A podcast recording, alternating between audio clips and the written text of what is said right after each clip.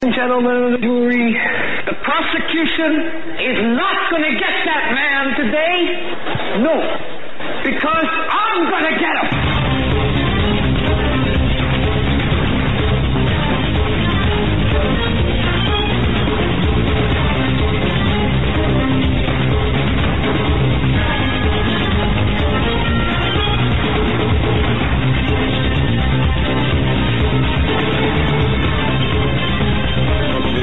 The Hagmann and Hagmann Report. Well, it seems, um, as I spoke on my program at 9 o'clock uh, this morning, 9 to 10 Eastern Time, it seems that Imran Awan, the uh, D- Debbie Wasserman Schultz IT staffer, arrested, arrested, trying to leave the country. Nothing to see here. No, they- they- there's nothing to see here. Imran Awan, IT staffer, having access to over 30 sta- uh, Congress, uh, congressmen and women. Uh, there are computers, there are networks, there are routers, there are modems, there are hard drives, there are apples and blackberries and blueberries and pineapples. It's all there. Imran Awan arrested. Dulles International Airport. That's right. On Uh, bank fraud charges. On bank fraud charges, and, and The, um, there will be more. the criminal will be more. complaint and affidavit said he had bought tickets to fly Monday to Qatar, and then also a ticket on Monday to fly to Lahore, Pakistan. And Well, that's where he's I from. think um, I think the like in many cases we see with the FBI when they're doing criminal investigations, they sit on a charge and uh, wait for something like this to happen, where they probably flag them buying the ticket or through other means, and said, "Hey, since he's going to try to skirt out of here, we're going to arrest him on uh, what we got on him already." And I So- think it's going to be a lot more than just bank fraud. Oh yeah. Okay. So so now uh, let's see. We've got Imran. We've got uh, Omar. We've got uh, two other brothers as well, and two wives making five million dollars. Hey, I explained it all between nine and ten this morning. It's on Global Storm BTR Radio, Blog Talk Radio.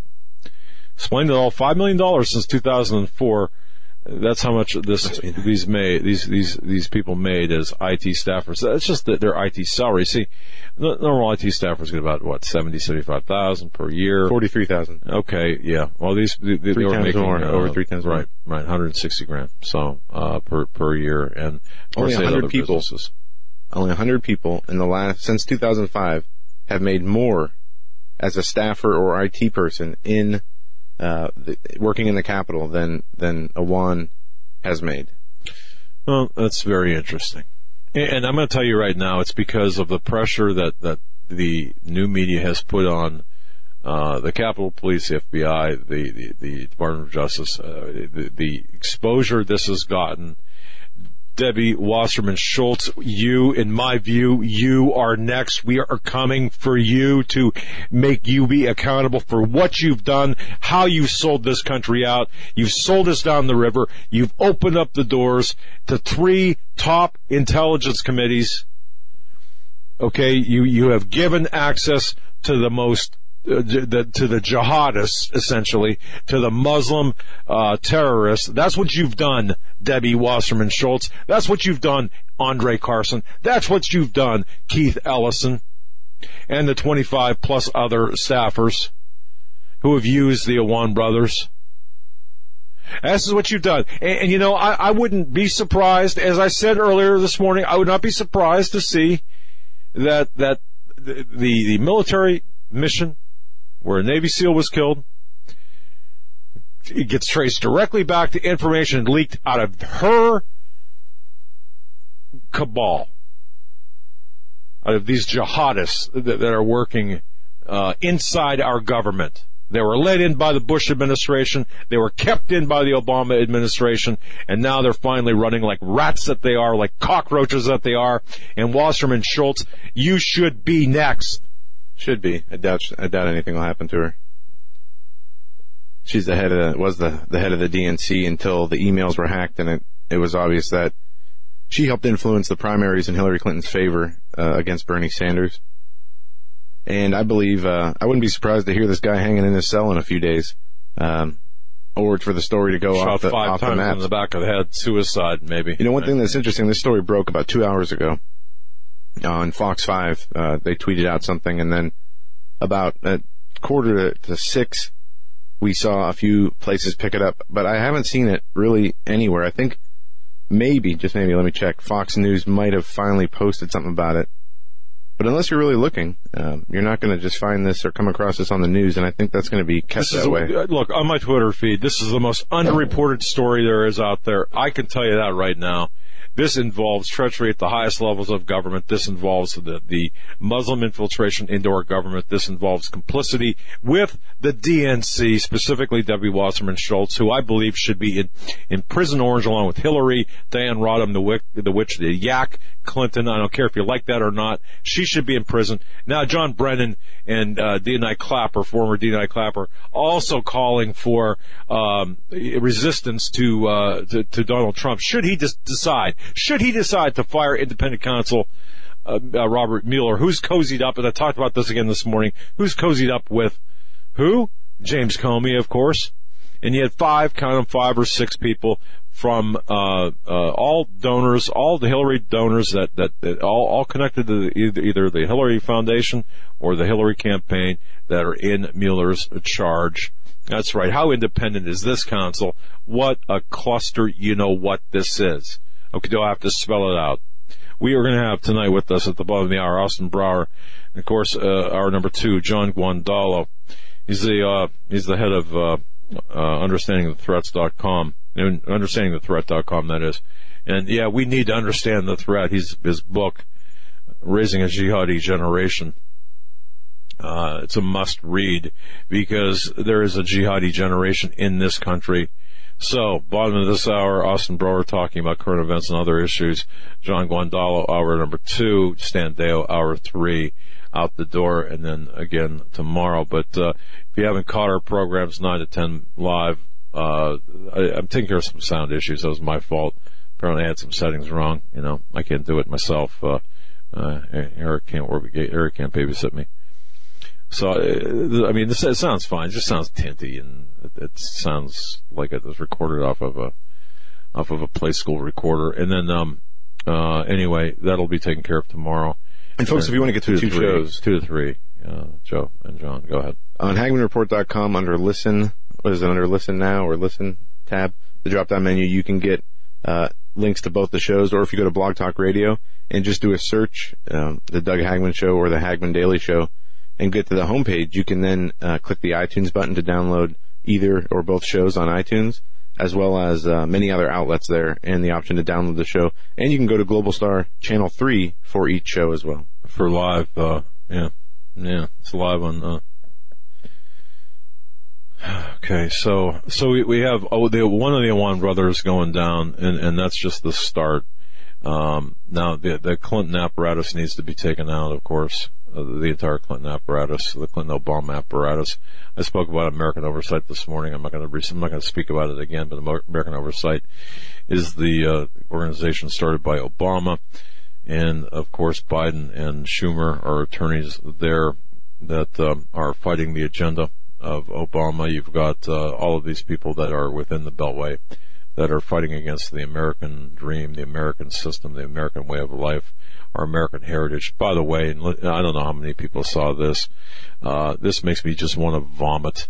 Princeton's new man or men, uh, new men's engagement manager to combat aggressive masculinity on camp on campus. Why don't you just dress everyone in pink uh, tutus? Uh, all all these guys in pink tutus. Take their make them all eunuchs and uh, give their nuts to their uh, um, you know to, to their their uh, uh, den mothers or whatever. Uh, seriously, what's up with this? If I, if I was at Piston, uh, yeah, if I was at Piston, Piston. how apt Princeton, I'd be kicking some butt and taking names. What's a I- men's equipment manager? Is this for sports? Yeah, yeah. They're fighting aggressive uh, masculinity on campus. They, they- thought you'd I'm, I'm going to ask. I'm going to ask Austin. Broer about this. Because are you are you you of know- mind? Um, kind of on an unrelated but related note, there was a report on on Drudge today that said uh, uh, men who live in the Western Hemisphere have a, uh sperm count that's decreased by 50% over the last 40 years. And the the scientists who conducted the study said it did not look at causes, but if it had to guess, what the causes were, uh, they would attribute it to the uh, the Western world's you know, processed foods and all the different chemicals that are um, you know part of the Thank daily you. life that we live in. We, we, we only said that a thousand times. It- It's it's the stuff that's being sprayed over us. Oh, you- you're a bunch of tinfoil, you know, uh, kook, kooks out there. It's the stuff that that's right. It's that's in our foods. Oh no, that's that's that's to help you. Um, yeah, right. Okay.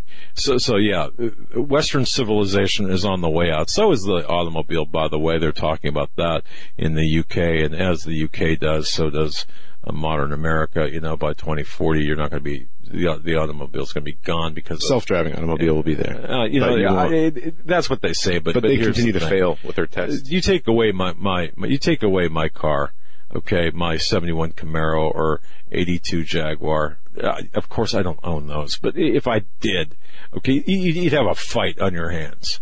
Or you take away my ability. Uh, I want chrome. I want vent windows. I want ashtrays. I want a cigarette lighter. I want uh, eight track player or cassette player. I, I will take the uh, uh, USB connection. Uh, that's kind of interesting. Beyond that, um, I, want lap belts, not harnesses. I don't want to feel like I'm. I don't want to be strapped in like I'm going on a ride at uh, Six Flags. I don't need that crap. If I want to fly out the windshield, that's my business. All right. End of story. I got an attitude tonight. No, I don't think anybody would have guessed. I got an attitude tonight. Not to, it, it, it's just I do, I do. But but see, this is the kind of crap that uh, the the the stuff that we're talking about. The Princeton men's equipment manager. Oh, let's fight this. Let's fight this uh, this masculinity problem. Okay, grow a set. Be a man. Act like a man. Because I'll tell you something. I, I would guess real ladies out there, real women, real actual ladies with class and dignity and decorum would really appreciate an alpha male once in a while, not some faggot running around in pink underwear playing and, and saying, you know what? Uh, we, we, we can't, we, we, we, we can't, uh, we, we, we can't really talk that way. By the way, I got an email saying it was okay to say that, use that word because they call that, they themselves call, it's okay. Unlike the N word, which you can't use. But that, that word's okay. Queer is okay too. They identify with that. But the, but see, so, so they're emasculating the males.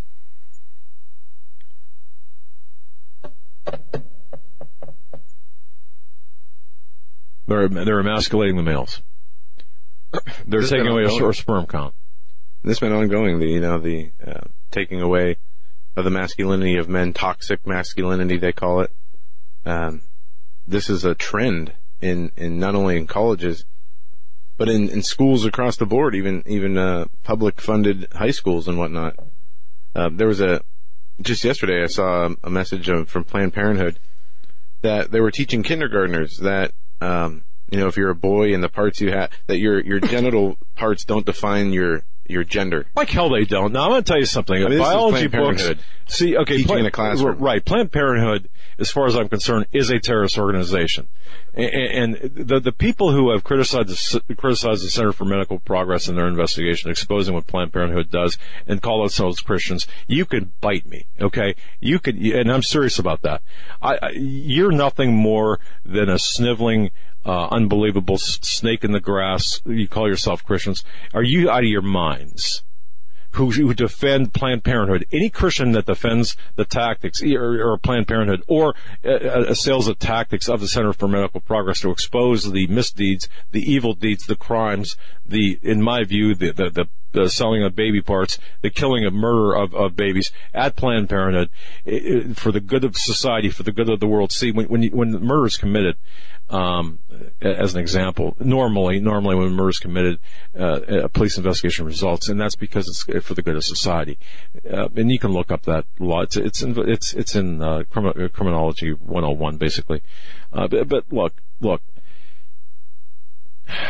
so if you are if you are of the attitude that uh, uh, you know my goodness, Center for Medical Progress really, they shouldn't have done that. They ought not have done that. They really went too far in exposing Planned Parenthood. Well, what kind of Christian are you? You know, you know what kind of Christian you are, in, in my view? You're not a Christian. And as, as a matter of fact, you're a despicable human being and despicable human beings. And you know who I'm talking about. Okay. The same, this is the same, in fact, one of the, one of the people, uh, it's an, it's an older woman, her husband, uh, apparently was accused of diddling their daughter. So, I, you know, I, I don't know. I look, I don't know the story. I don't know. I'm not going to mention any names. I'm not going to, I don't know. It's like, so that's the kind of people call themselves Christians. I don't know how many people saw this in the news today. Uh, Donald Trump took to Twitter and really, um, I, I, guess some people would say, stuck it to Jeff Sessions.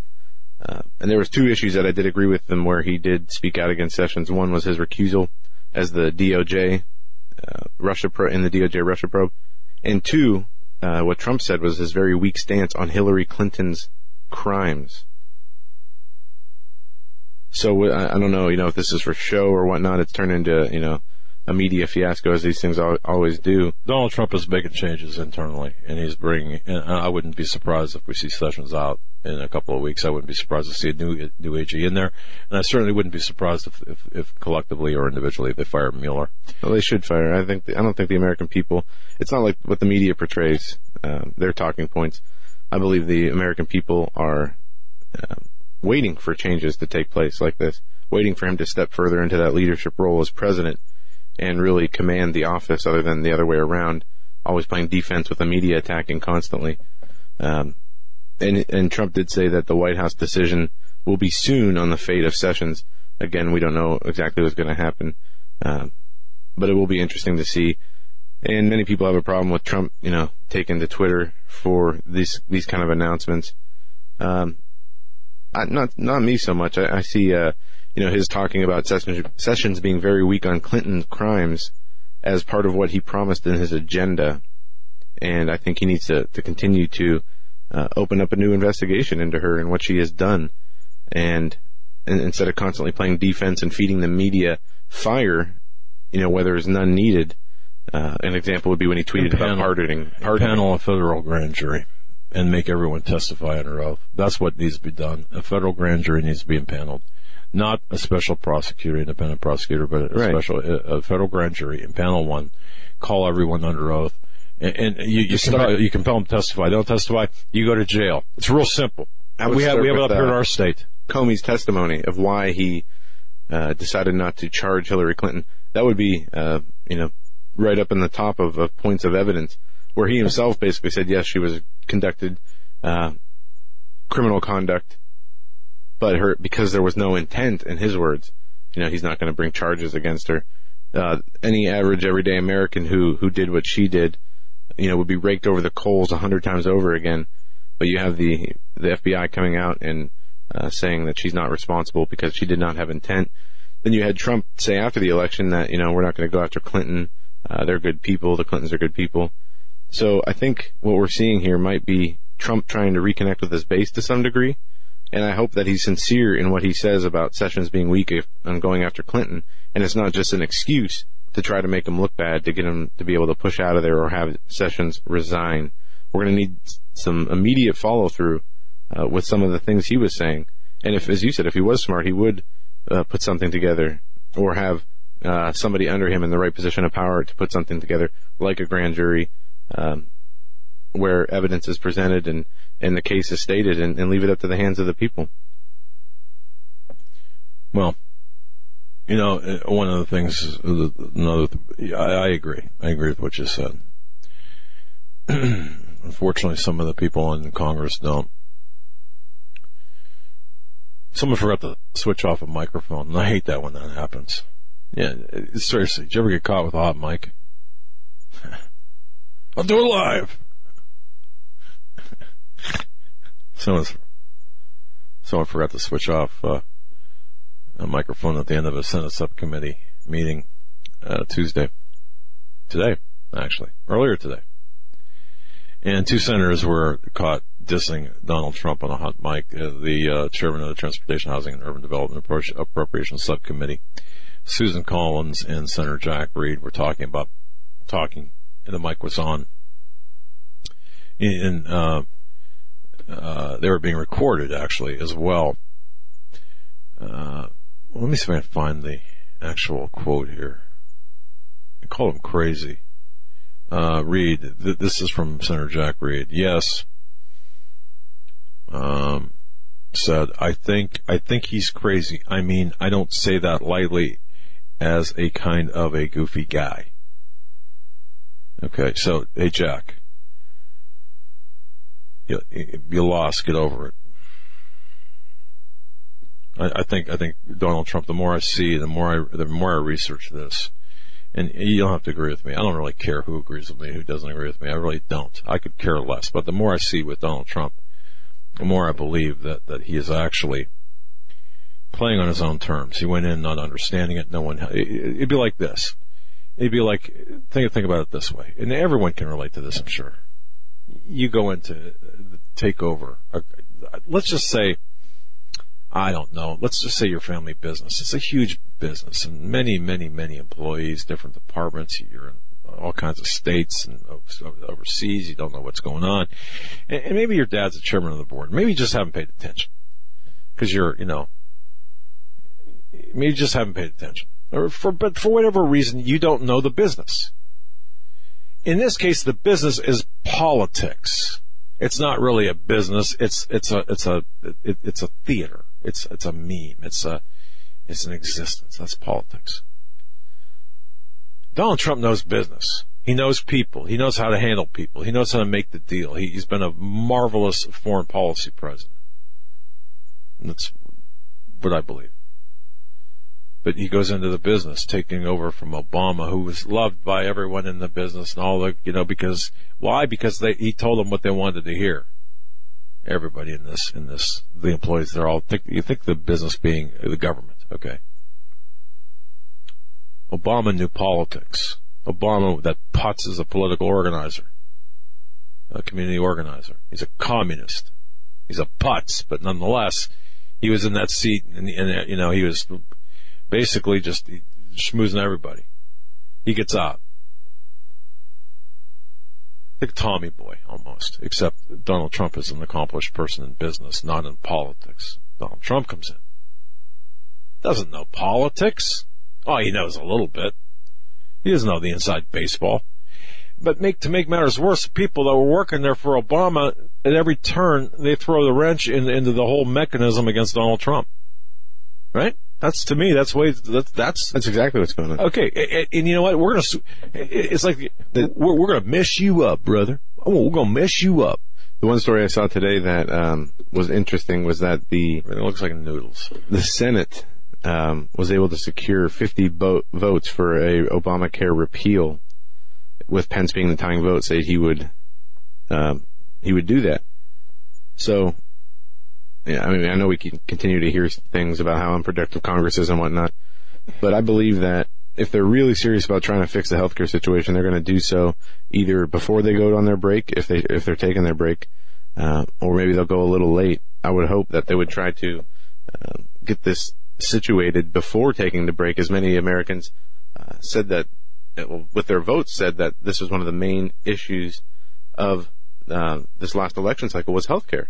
And the, which the debate, by the way, is going to take place. Yeah, M- McCain crawled out of his hospital bed. Yeah, he made some we comments. Pray, we pray for McCain, but seriously. No, but it'll be interesting to see what, if anything, they are able to accomplish if their feet are held to the fire and are continue to be held to the fire by their constituents and, and other people um, who have more influence than their constituents well, inside of the beltway. You know, the, the uh, Mr. Spring on Ten, uh, Boehner says it's never going to be repealed and replaced, and also it was, what does he know? Well, you know, it was discovered that he was sneaking into the White House for secret uh, ways to talk to Obama, to visit Obama. Uh, that's Boehner from Ohio, Mr. Suntan himself, George Hamilton Boehner. Um, if you're old enough, you'll get that. If not, well, whatever. Um, but, but folks, look, I'm very serious when I tell you this. Please tune into our, our all three of our programs. If you don't have time, download them. Please tell people about them. Tweet them. I'm just starting to learn Twitter, which is a dangerous thing. My daughter is saying, "Step away from the computer." Um, I would urge everyone to bookmark HagmannReport.com as well. Now, I will at some point, assuming Global Star will still have me and us after my rant tonight. Um, I'll put the links directly up there if they're not already up there to Global Star and the Blog Talk uh, Radio. I'll fix the audio, but please t- tell people about the show and please d- d- do me a favor. Please support our, our, show. Please support our broadcast. You know, we, we can't do this alone. All right. Uh, John's, uh, uh John's uh, personal household items arrived today and I oversaw that. Really, John? Seriously? Really, John? That's why I'm in a bad mood. Oh, that's not the only reason. You, anyway. you could be in a bad mood just based on the color of the walls. My, my wife. Yeah, I got to tell you something. All right, listen to this. We got a minute or forty-five seconds. Okay. The other day, I, I we we were out at a funeral anyway. I stopped when I stopped with my wife she had to stop because she was hurting. Long drive, stopped to eat. I'm not gonna, I'm not gonna say the restaurant. I'm not gonna say where. She had to use the restroom. She did. Came, she came out. I was made sure she was all right. I said, all right, I'm gonna use the restroom. So I went in. I'm looking for the urinal. Ain't no urinal. I'm looking around. Uh, uh, I can find tampon dispensers. I can find feminine hygiene stuff, but no urinal. Yeah, I walked into the women's room. And yeah, look, you know what I did? I took care of business, washed my hands and left. And, and the women, it's like, okay. And what are they going to say? I feel like a woman, basically, right? We will be right back with uh. Austin Broer after this. Don't go anywhere.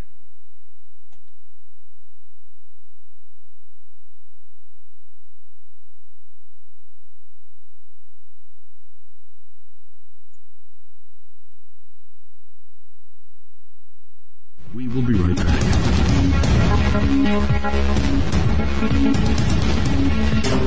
In a thrilling series of novels, T.C. Joseph takes us into the lives of three families who struggle to maintain normal lives in a world where conspiracy theory and Bible prophecy collide. T.C. Joseph's viewpoint of alternative history and understanding of prophetic events will change your view of the world and the events on our horizon. Kirkus Review states, readers of end times fiction will be hard pressed to find it done more intriguingly than this. Extremely readable and fast paced. BlueInk Reviews boldly states, fans of Tim LaHaye's Left Behind series and Tom Perrotta's The Leftovers will find this thought provoking series absolutely riveting. Order your copies of T.C. Joseph's This Generation series from Amazon.com. Book 1, Precipice. Book 2, Pentecost. And Book 3, Penance these uncertain times, it makes sense to have a sustainable backup method to cook food and boil water. If your current plan includes using a fuel burning stove or cooking over an open fire, then there's a much better way. The Minuteman Rocket Stove is a biomass burning cooking stove that only requires small quantities of sticks and twigs for fuel. The Minuteman stove is easy to use, smokeless, portable, powerful, and sustainable. For the finest in survival cooking stoves and fire starters made right here in the USA, go to MinutemanStove.com. That's MinutemanStove.com. You may never look at your city, town, or its people the same way ever again. Stained by Blood, a murder investigation based upon a true story by private investigator Douglas J. Hagmann. Using the character Mark Stiles, Hagmann takes you on a journey behind the scenes where the homicide becomes a secondary to an underworld of satanic ritual abuse, child abduction, and even mind-controlled experimentation. A world dismissed as conspiracy by those who want to keep its secrets hidden. Exposing the dangers, denials, and deceptions. For five years, a brutal killer remained on the loose, free to kill again. As Mark struggles to navigate the maze of bizarre twists and untangle a web of deeply hidden secrets kept by some of the most powerful and influential people in his community and beyond. Stained by Blood. Order your copy of this engaging novel today at HagmannandHagmann.com and click on the link. Stained by Blood.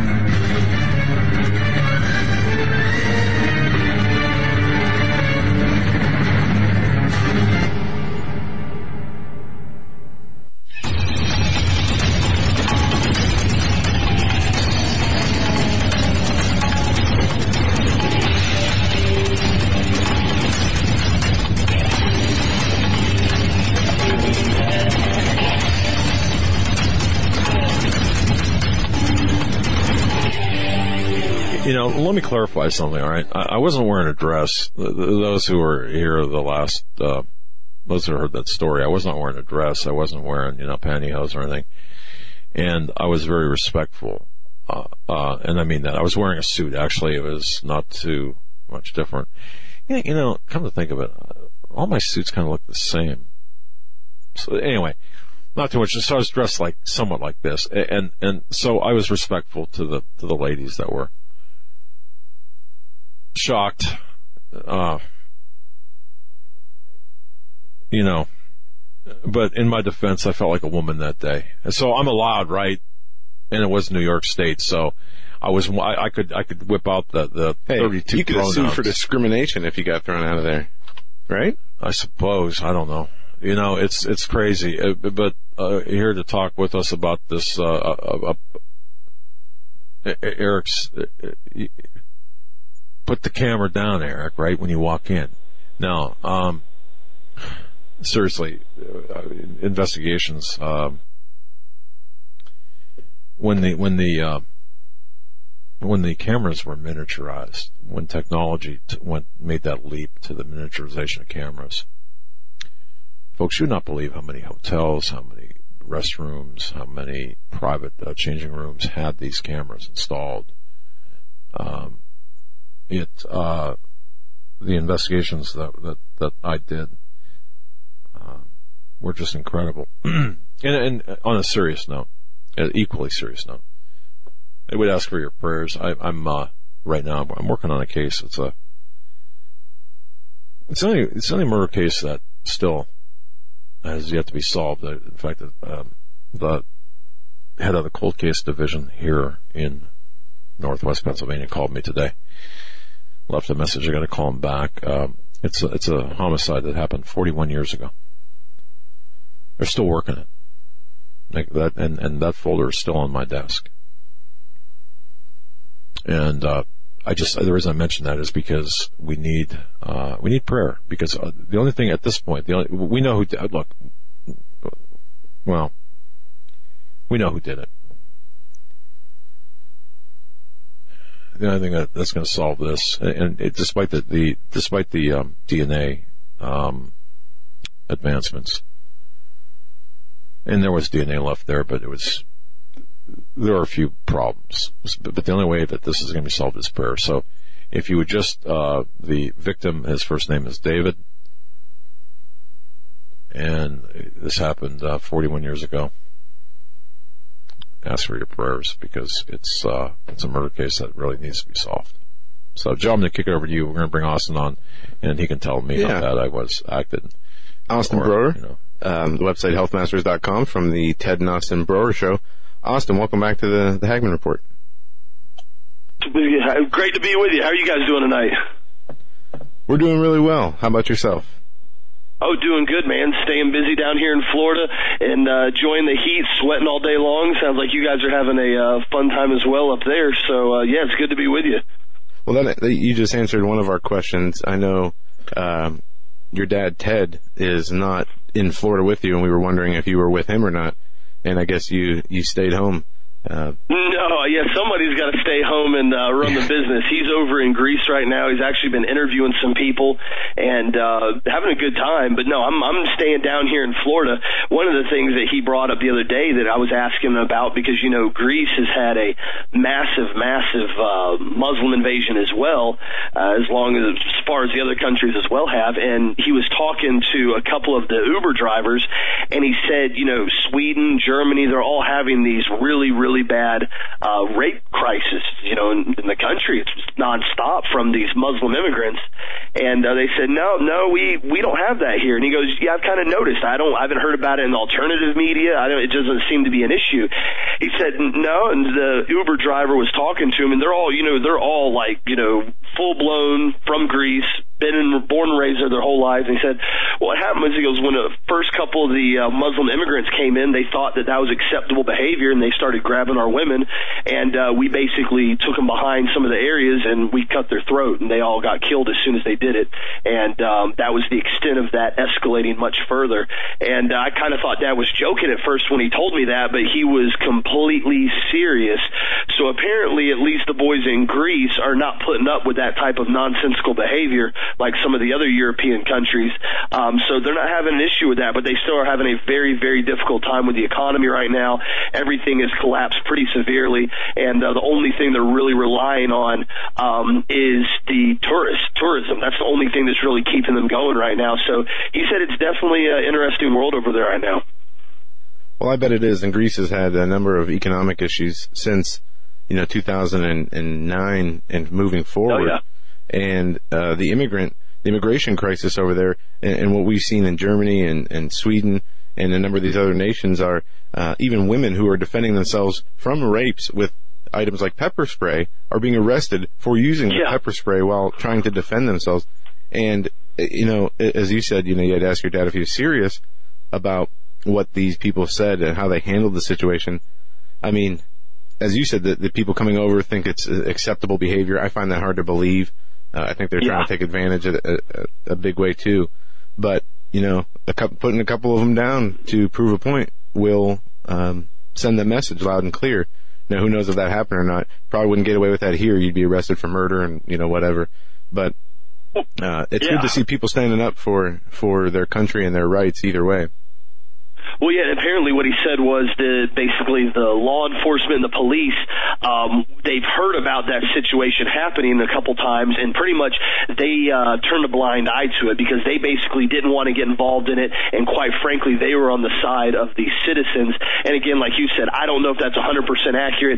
Dad said the guy said it with a straight face, and he said when you go over there, they haven't had any issues with any Muslims, you know, approaching them, trying to talk to them, because he brought Sharon over there too, and um, but apparently the Greeks are not going to allow their country to turn into a Muslim caliphate like Sweden and Germany have. So I at least commend them for that. And the problem is, as you just said, in Germany, Sweden, all that stuff, it's like if you defend yourself now against that, you're going to jail. If you talk about it on social media, you go to jail. I mean, and we have this incident up here in Minnesota now, which has really boggled my mind that's actually affected us here in the States where this Somalian police officer basically gets picked to be a police officer simply because he's Somalian. And he shoots this lady in the middle of the night from the passenger seat through the driver window, and uh, everybody's trying to act like, you know, oh well, you know, it was an accident, it was this or that. You guys handle firearms, you've been around law enforcement. That was not a negligent discharge. That was an intentional discharge into another person from the passenger seat through the driver window, um, and it's really kind of boggled my mind because I really did some research on it the last week, and I can't figure out if this guy's just that big of a blithering idiot, which I don't think he is, or if this guy is some type of Islamic terrorist cell that has infiltrated the police department among with others, and uh, he's basically doing what he is told, and that's you know jihad on uh, everybody up there. So I don't know. What, you what, have you guys Austin, heard anything else about it? You're yeah. a little closer than I am. Yeah. Yeah, I'll tell you. I'll tell you this: you, you can bet your bottom dollar that uh, Internal Affairs is not going to do the same kind of give him the same kind of treatment they would a white cop. Sorry about Oh, yeah. that. That's the way it is. That's number one. Number two, you got a lesbian uh, police chief that was uh, just uh, uh, let go. Um, in Austin, you know about that, right? Uh, right in the same, uh, yeah, where he came from. Yeah. Correct. I heard about it. Yeah, I didn't. Okay. I didn't know a whole lot about it, but I did read about it. Yeah, and, And the and the PC regime- mayor, you know, embracing the uh, Somali. Uh, we, we love Somalis. We love uh, Muslims. I, I- I mean, uh, you just. It, it, but, but I'm going to tell you something. Uh, Okay, and you said it. Uh, negligent discharge at the very. I mean, I I don't believe that, but there, there's no such thing as accidental discharge. There's neglig- There's intentional discharge, and there's neglig- negligent discharge. There's nothing Yep. else. Okay. And So. what, what we've seen the latest, uh, his excuse as to why he fired it is because he was startled apparently by the woman approaching the car or some noise. Yeah, while that, was he's that was the excuse that was He's given. got a heck of a problem. but it's that the story. startles him. The story's kind of died out in the news, which is disappointing, at least in the mainstream Yes. news. Well, well, no, but not okay. Not over in Australia. Here, yes. Yeah. Not there. No, not there. And I guarantee you, if this would have been a black person and, and a white cop, are you are you kidding me? Y- y- Oh, we have yeah. uh, Baltimore probably would be burned down. Well, yeah, and, and the, the, one of the first things I, when I was talking to somebody about this the other day, I said, "You guys have to understand." I said, "He was in the passenger seat." I said, "So there was only two scenarios that happened here. He either a was riding shotgun with his pistol in his lap with his finger on the trigger in order to be startled, then dr- pull over, shoot his weapon in front of the driving officer through the window.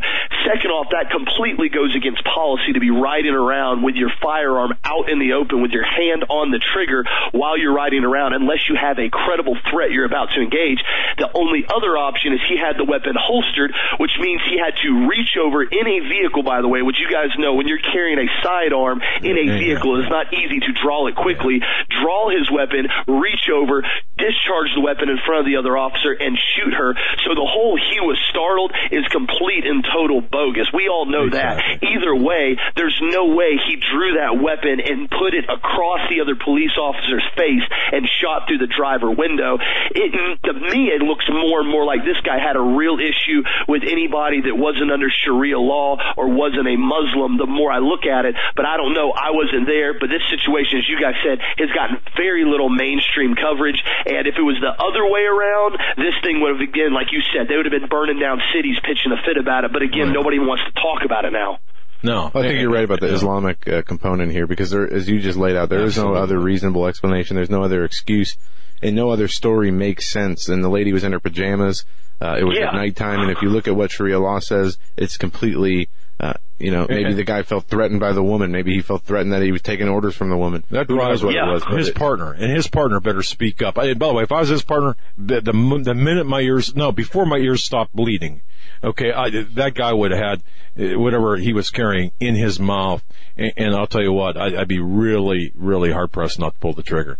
Um, and So would I. the, the dash cam, dash cam wasn't working. The body cams weren't working. Right, all uh, ironic. I mean, it, and that outside was the thing to standard me. And, and as you just said, Doug, you discharge a weapon in front of my face like that, you better have a doggone good reason why you just pulled that trigger in front of my face because a handgun five inches away from your nose is incredibly loud. His ears were ringing for days inside of a vehicle, I can guarantee you. And he's trying to say, I was startled by a woman approaching the vehicle in her pajamas because it's 11.30 at night and we're on basically a assault call or a battery call or whatever it was. I mean, it was something bogus. It wasn't like they had the entire police department out swarming for an active shooter. There was no reason to have his firearm out like that.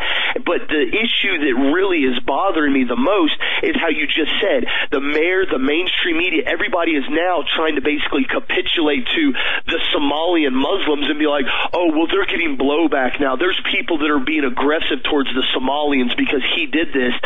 I hate to tell everybody, when you come here from another country, you're at the mercy of the country you're going to and hoping that they are going to take care of you and treat you nicely. If you come here and want to basically try and force your Muslim Sharia law faith on everybody here and we don't like it, we sure as heck don't have to be polite about it. And I feel like that's the reoccurring theme we're starting to see here is they're trying to make us submit to this Muslim culture. Every time something happens, they're always the victims no matter what happens. And in this case. This guy was a Somalian immigrant from Somalia in a police position, which he never even should have had, and he killed somebody in cold blood. If this would have been a civilian, if a civilian would have been riding around in a vehicle, me and you are riding around in a vehicle, this lady comes up to the truck, I draw my weapon and shoot her in the chest, I would be lucky not to get first degree murder. I would get lucky not to get that. This guy right here, they're trying to put him on paid leave and say, well, we have to do some more research in it and see what really happened.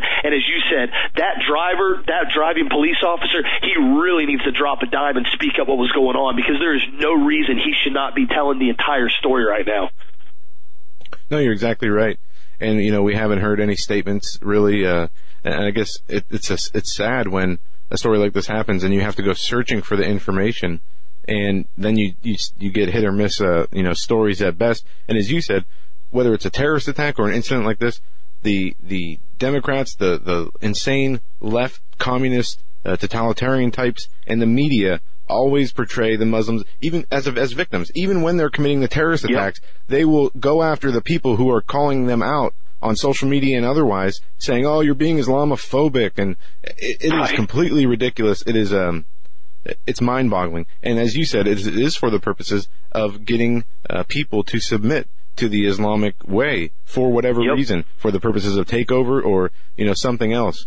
But it is um, you know, thank God we have the Constitution. We live in America, and many of the people understand, uh, you know, where these these talking heads are coming from.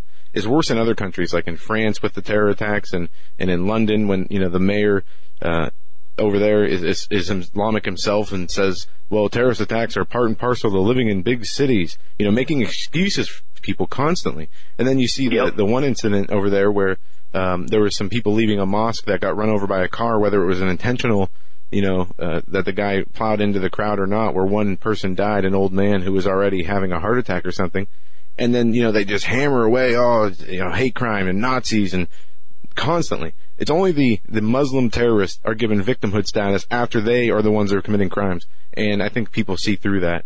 Uh, I, I hope they do, at least.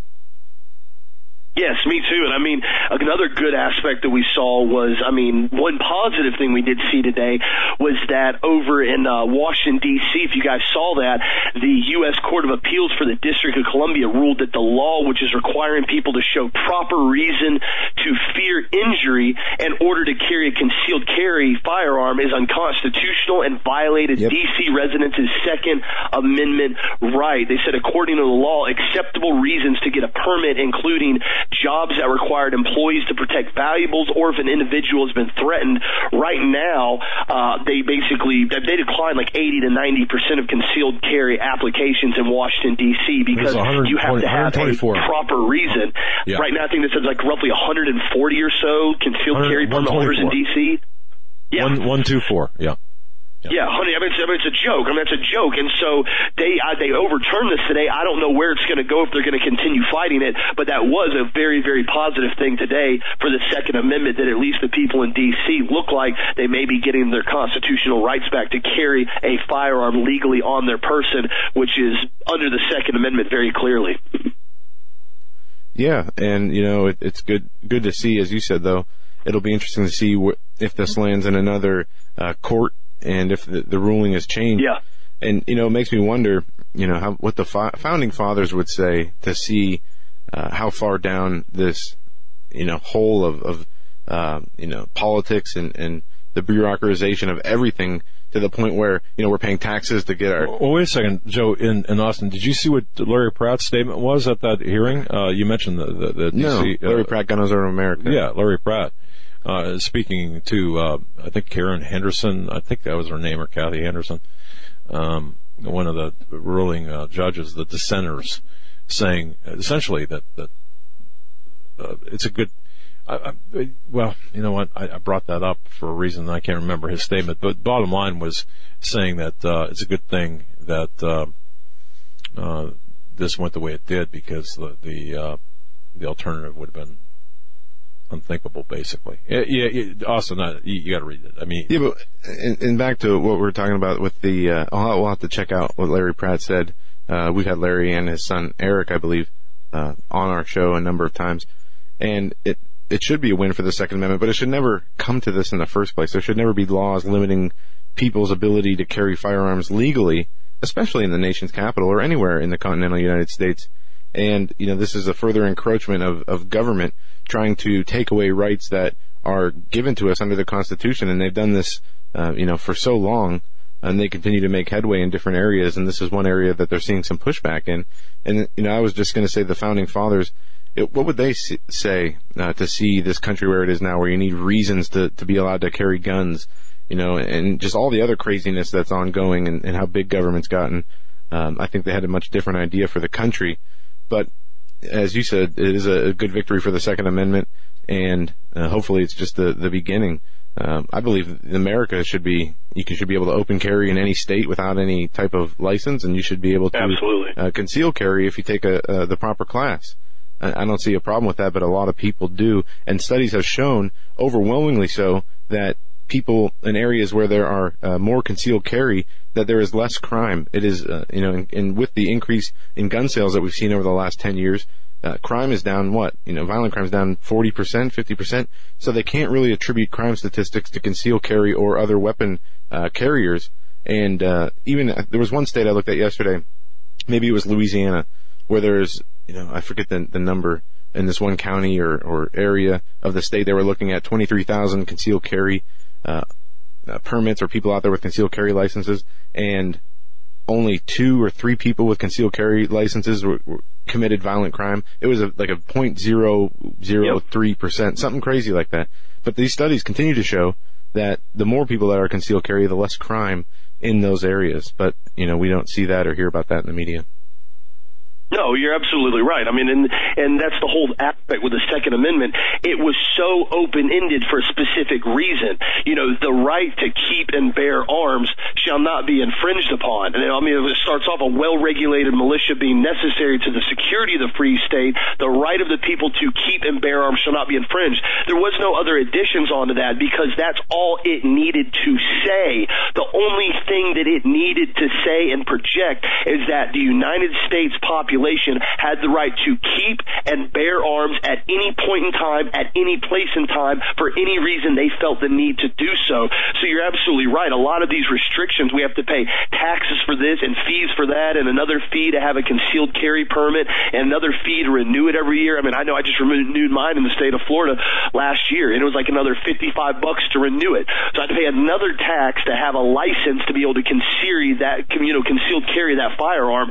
And um, it is what it is. You know, we have to deal with some of this stuff. I don't agree with it, but when you start having states like, you know, D.C.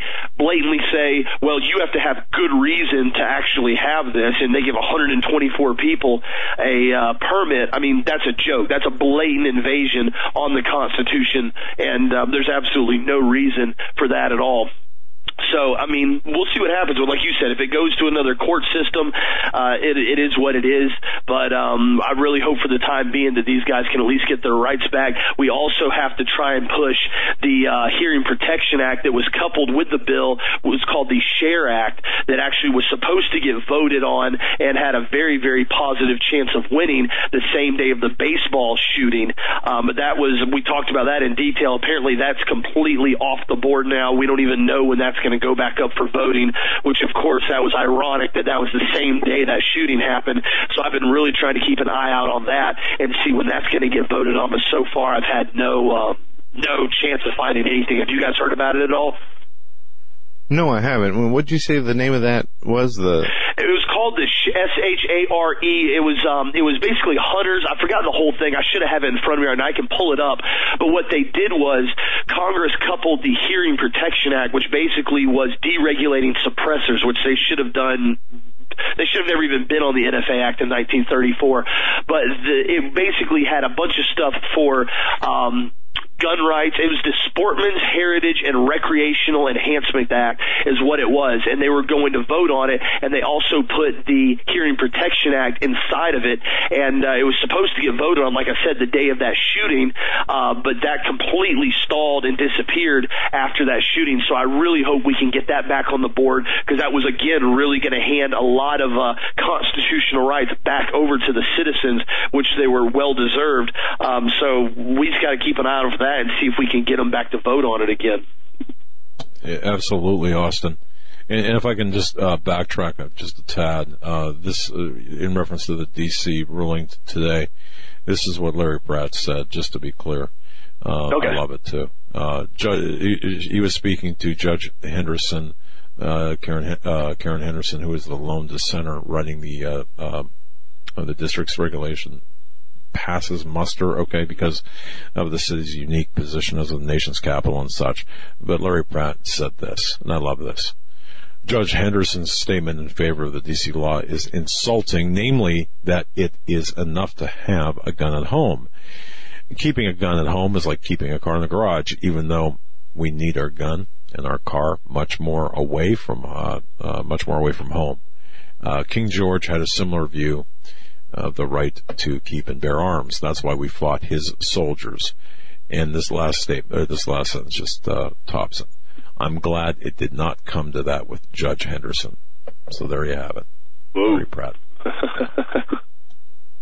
Well, he's absolutely right about it, man. I mean, that's one of the huge aspects of what happened with that entire with King George. I mean, because once you allow yourself, once you have the population to be fully disarmed and they don't have the right to take a firearm out of their house legally, as soon as they go somewhere with it, they're automatically criminals. And the whole aspect that I hate about it is that you don't even have to be in the commission of a crime. You can be a non-felon who's never even had a speeding ticket in your life, but you get pulled over in D.C. with a handgun concealed carry, legally following your Second Amendment constitutional rights, and now all of a sudden you're a felon. You go to jail, you get arrested, you have to go through the whole aspect. My question is, where is the victim? If there's a crime, if you're charging me with a crime, where's the victim? Who did I shoot? Who did I injure? Where's the injured party? There is none. So when it goes to that level of basically tyrannical government, that's where it starts drawing down that line again where we can't allow this to continue to happen because once we allow ourselves to be told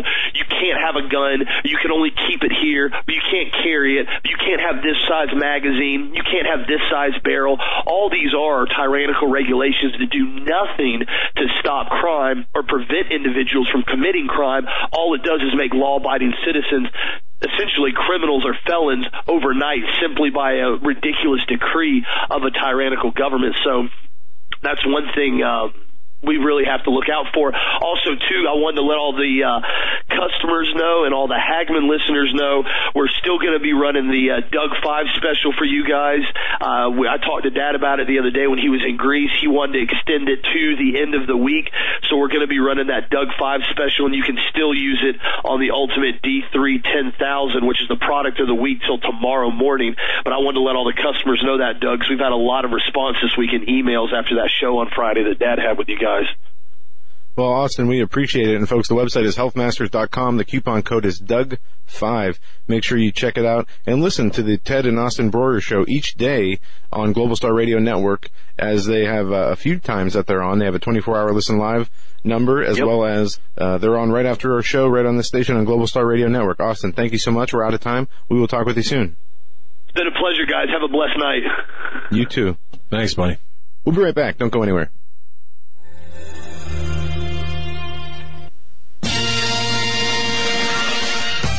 Greennovative. Go to HagmannReport.com. Click on the link to Greennovative. What Greennovative is, it's a small company in Florida. They created something called the GMAG Power Cell. It produces electricity by adding salt water to this unit that recharges rechargeable batteries. It's the coolest thing you'll ever see in your life. It's really neat. Really a, a super device. All right. You need just two teaspoons of ordinary table salt, a little water, but a bang, you're charging your rechargeable batteries.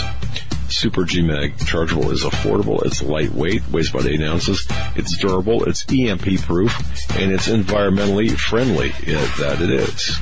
It'll provide safe and convenient power for recharging uh, six AA batteries off the grid when other power sources aren't available anywhere, anytime, in any weather, day or night. Go to greeninnovative.com. That's greeninnovative.com. Folks, in these uncertain times, it just makes sense to have a sustainable backup method for accomplishing one of life's most important tasks, that's preparing food. This is the way to go. There is nothing better than a Minuteman rocket stove from MinutemanStove.com. We all need a way to cook and a method to process water. I mean, think about it. Think about the many things that could happen to you. Minuteman rocket stove can provide your family or group the perfect solution. It's small, lightweight, wood burning, and every bit as powerful as a kitchen stove. It's smokeless, fully self-contained for clean storage and transport. Because it's so efficient, it cuts down on your wood gathering and processing chores to a tenth what would be required if cooking the old-fashioned way over an open fire. So don't rely on gas or fuel stoves. Prepare your family, prepare for yourself.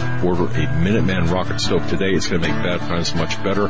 Folks, MinutemanStove.com, MinutemanStove.com. Need I say more? You should have a Minuteman, the survival stove and an ammo can. For investors, timberland has become the symbol of safety. Global tropical timber demand continues to surge as the world's population increases. The need for managed, sustainable timber production forests has never been greater. When stock markets crash, trees keep growing. Direct ownership of fully managed tropical timberland acreage is now available to accredited investors. Prime, valuable hardwood groves close to the beautiful Costa Rican border generate and maintain superior long-term wealth. Consider visiting our forest plantations. Qualified accredited investors should go to precioustimberprofits.com or dial 855-888-6288 for more information. Call 855-888-6288 or visit precioustimberprofits.com. This announcement does not constitute either an offer to sell securities or a solicitation of an offer to purchase. Offering made by prospectus only. 855-888-6288 precioustimberprofits.com. precioustimberprofits.com.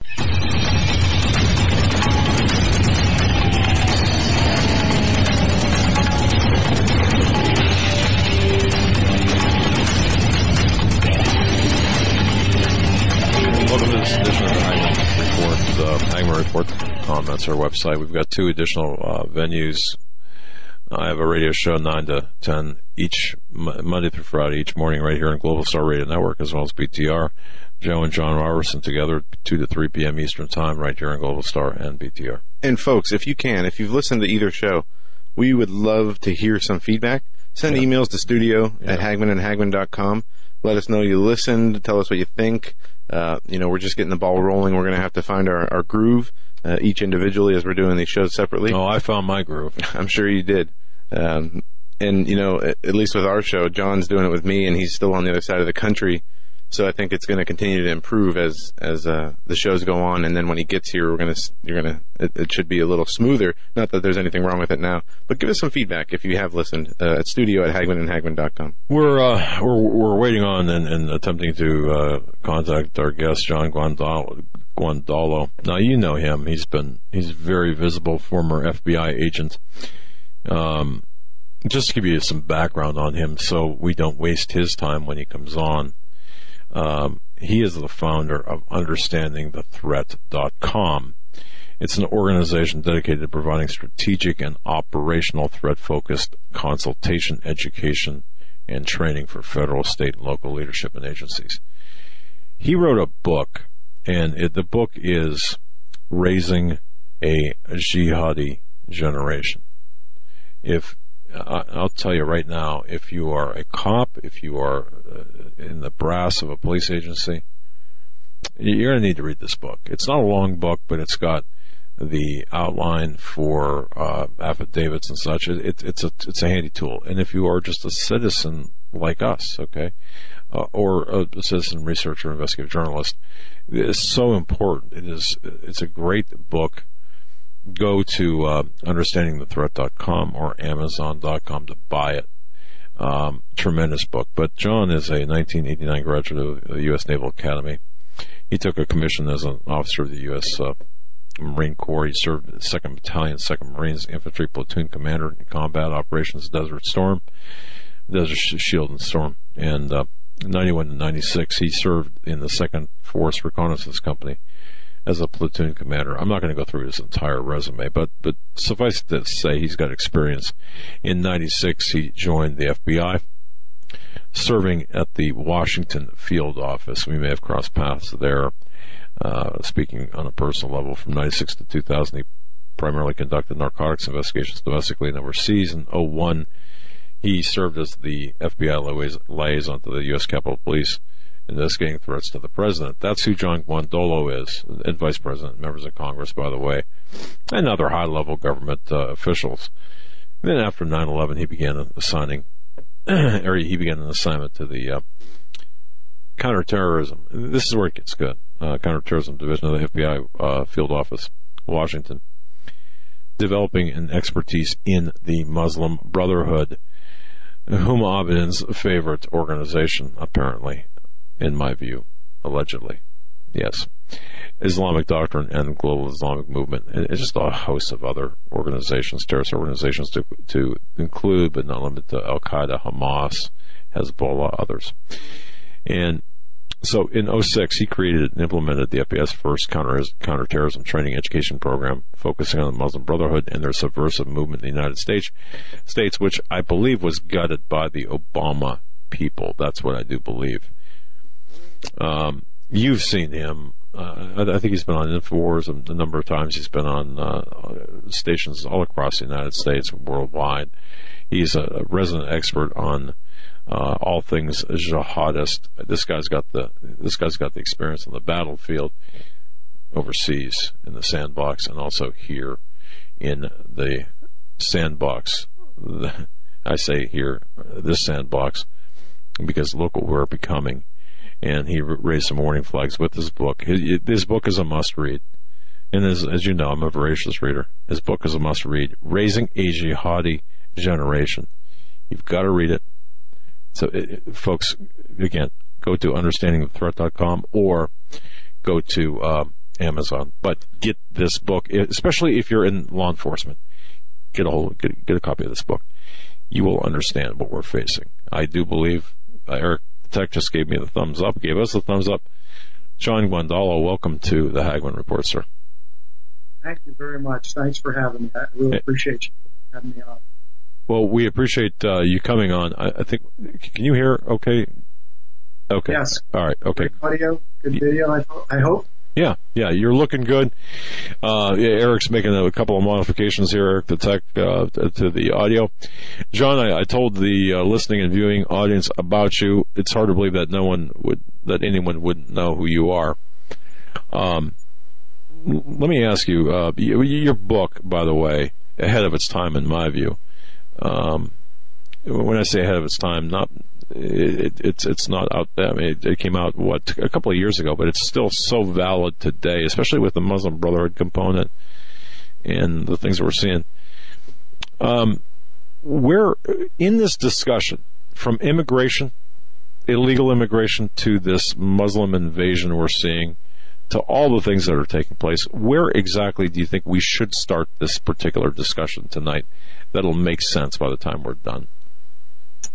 I think with a, a very, very brief overview to talk about the few points that I think are incredibly pertinent to uh, understanding not only the threat, but how they're uh, doing what they're doing, how they intend to win, because they do intend to win this war, and therefore how we should strategize against it. I think so. The, the first three points I would lay on the table is number one, 100% of the enemy we face says that they are Muslims waging jihad in the cause of Allah, their God, to establish an Islamic state, a caliphate under Sharia Islamic law. That's what, whether it's the people, uh, our soldiers and Marines and sailors and airmen met on the battlefields in Iraq, Afghanistan, and elsewhere around the world, uh, people that have been captured uh, or killed in Europe or the United States uh, doing acts of jihad.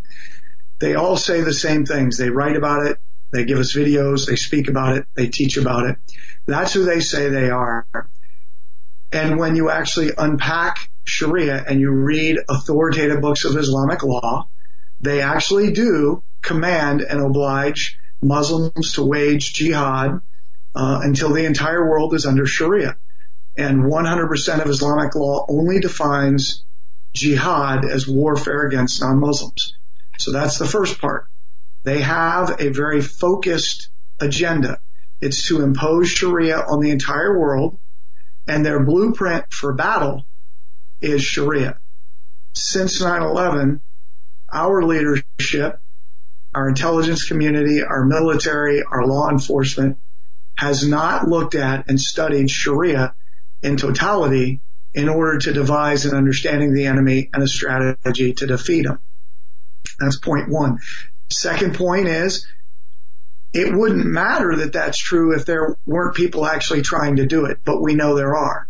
And in the United States, the Islamic movement, which is primarily led by the Muslim Brotherhood, and in the evidence in a number of terrorism trials, but the one that I cite the most is the United States versus the Holy Land Foundation for Relief and Development, the largest terrorism financing and Hamas trial ever successfully prosecuted in U.S. history, a 15 year FBI investigation that culminated in their indictments in November 2001 after the 9-11 attacks. And the evidence reveals that the most prominent Islamic organizations in the United States, in fact, are hostile and a part of this hostile movement led by the Muslim Brotherhood. That's point two. And, and, you, and I, I, don't mean to interrupt you because okay. we, we, don't do that. But I would like to point out to our listeners and viewers in his book, he devotes uh, a chapter to the implications of the Holy Land Foundation trial. By the way, CAIR, Council on American Islamic Relations, is an unindicted co-conspirator. In that, in that, uh, every time uh, that comes up, I like to mention that, remind everyone uh, what CAIR is. But, but you, you, you did it.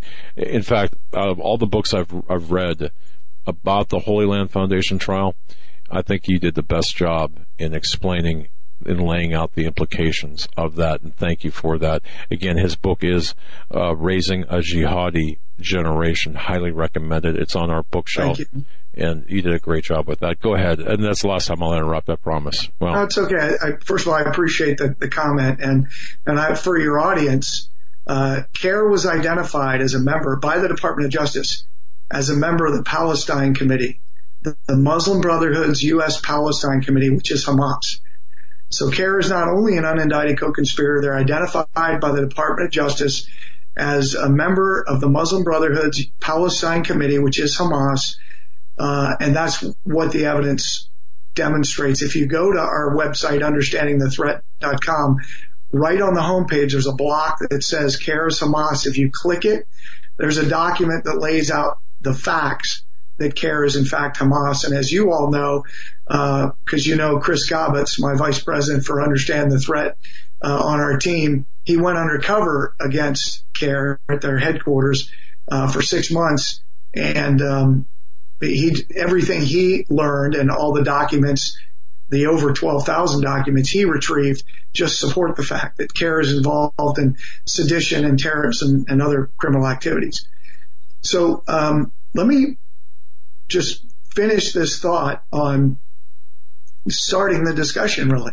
So the three points are all the the enemy that we face, all the individuals and all the groups, whether it's ISIS, Al Qaeda, uh, Boko Haram, Al Shabaab, Muslim Brotherhood, Tablighi Jamaat, Jamaati Islami, you keep naming them. They all say that the purpose for what they're doing is to establish an Islamic state under Sharia. It is all about Sharia. The Holy Land Foundation trial revealed there's a massive jihadi, or if you want, terrorist network here in the United States that com- is comprised of thousands of organizations, but especially the most prominent Islamic organizations in the United States. And as a sidebar, the leaders of those organizations are, are the people that our government since 9-11 uh, have relied upon to tell them how to fight the war. But we can get to that in a moment. And the third piece is we have to understand. And if your viewers and listeners take away anything, it's the understanding of how the Muslim Brotherhood's plan to wage what they call civilization jihad by our hands, meaning they get our leaders to do their bidding for them. How that works, that is something I believe we need to talk in detail about because it's how they're winning the war and we as an organization and Chris and I individually bump up against it every day. Because you have people who believe they're doing the right things, whether it's a pastor or a senator or a police chief or a sheriff or a businessman or a citizen. And they think they're doing the right thing. And in fact, they're doing exactly what the enemy wants them to do. And there's a way they get you to do that. It's a, it's certainly an art of warfare. It's political warfare. It's subversion. Uh, it's it's an insurgent movement here in the United States. So those are the three pieces I think I want to put on the table to lead this discussion today. Very, very good. And what, what a great place to start or a great foundation that you've laid. Ultimately, I mean, and I think we really have to understand, and this is my personal opinion, that, that, um, it's the intent, as you pointed out, it's the intent to, to establish an Islamic State here, to, to, to subvert our constitution make Sharia mm-hmm. the law of the land and to establish a, a, caliphate or an Islamic State here in the United States and throughout the West. I, and, and, we're in agreement on that, as you just said, basically. But, but, but right. okay, what bothers me about about what's taken place is, uh, John, you were in the FBI, uh, obviously prior to 9/11. I'm just going to come right out and ask this question because I have. Uh, when I heard you were coming on, and I want to thank, by the way, Connie uh, Hernandez, uh, Epic Quest Media, by the way. Thank you, Connie, so very much for your efforts and for uh, arranging this interview. But I, I want to ask you this question, and I want to get your take on it. If I would have told you back on September 12th of 2011, of 2001 that Barack Hussein Obama would be the president of the United States in uh, seven years, would you have punched me in the mouth? uh, I don't know if, what my reaction would have been. It would have been hard to imagine uh, that somebody so uh, overtly supportive of the jihadi movement yeah. Uh, would have become president of the United States. That, that, that would have been hard to uh, imagine. However, I will say this: knowing eh, that's on the one hand, like on the common sense American patriotic post 9/11 immediately after 9-11, hard to imagine. Once you understand how this movement works, um, and how they've achieved so much since 9-11 in propelling their objectives and achieving their objectives, I would say, uh, looking back, it, it, makes perfect sense. Um, You're right. Because of, and it's all about, I want to make this clear again for your listeners and viewers. This is much more a war of information, a war of propaganda than it is uh, a terrorism matter. It's much more from a military standpoint a counterintelligence and espionage war than it is a war of terrorism and uh, battlefield fighting. We think it's battlefield fighting because that's what the news shows us. We had a very long, you know, war in Afghanistan, a long war in Iraq. And here's the question.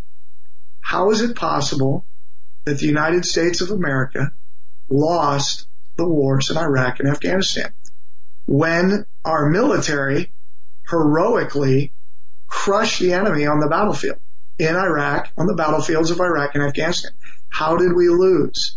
And if you understand, because the enemy doesn't intend to win on the battlefield of guns and bombs, they intend to take down the United States government and they intend to do it. And I will tell you, it's my professional opinion. We've spoken about this publicly that they are winning significantly, that we are still in 2017 not engaging them where they're engaging us. They're engaging us at our elementary schools, at local school boards, at state houses, in uh, chambers of commerce, and the entire interfaith outreach, by the way, is controlled by the, the U.S. Muslim Brotherhood here in the United States.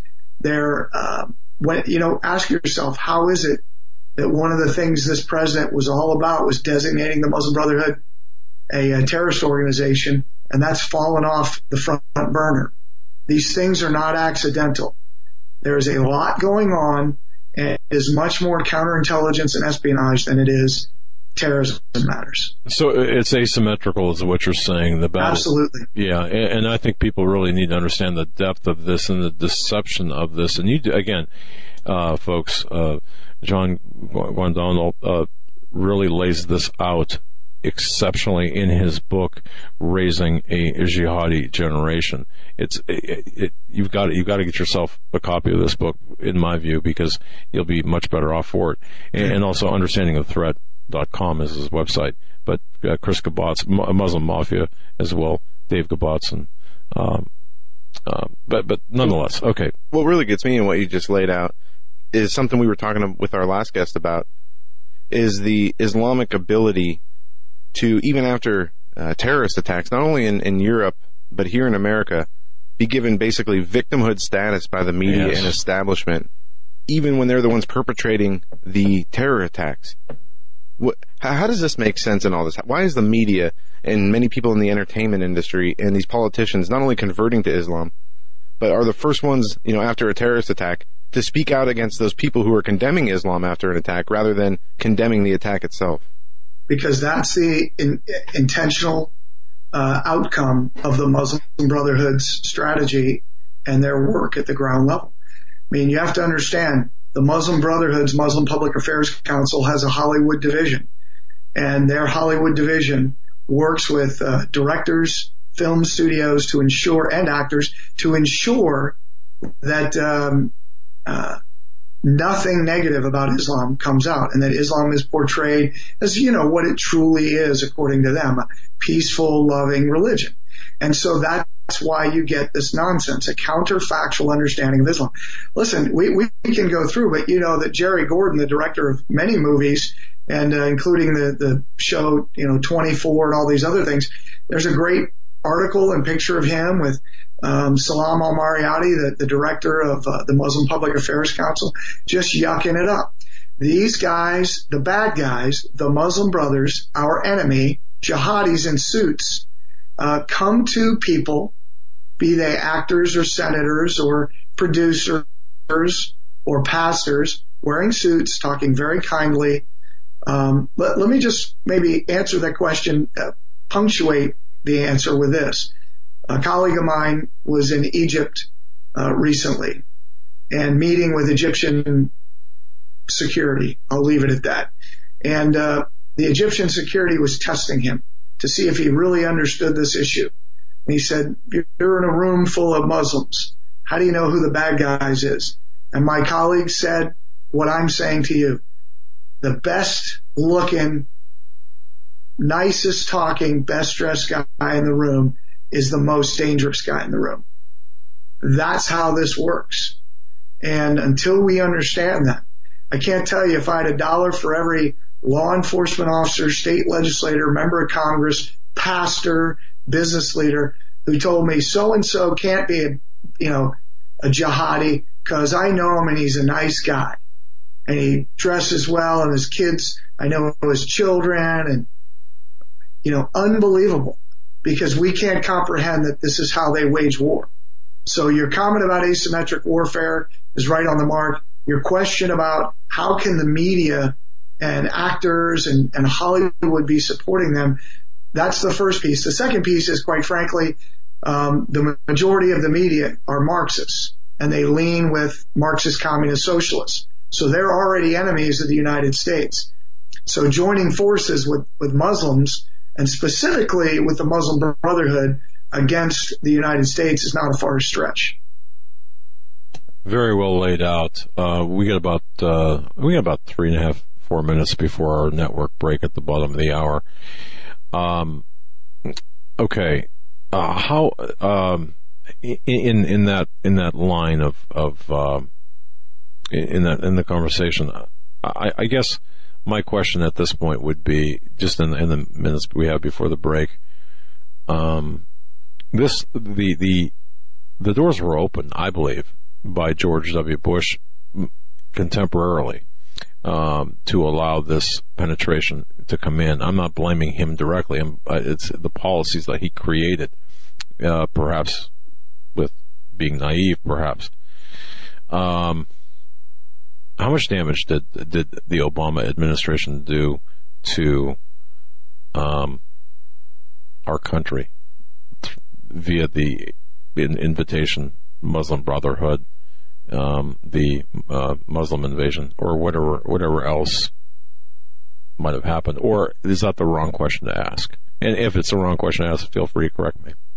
I think that's a good question. I, I do want to point out that this uh, really started during the Clinton administration uh, when they started bringing these guys into the White House. The first, uh, not the first, but the most significant penetration in our government uh, to date at that point was Abdurrahman al-Amoudi, who was uh, the most prominent Islamic leader in the United States and turned out to be a financier for Al Qaeda who was involved in a plot with two Al Qaeda guys to kill the Saudi crown prince who became King Abdullah.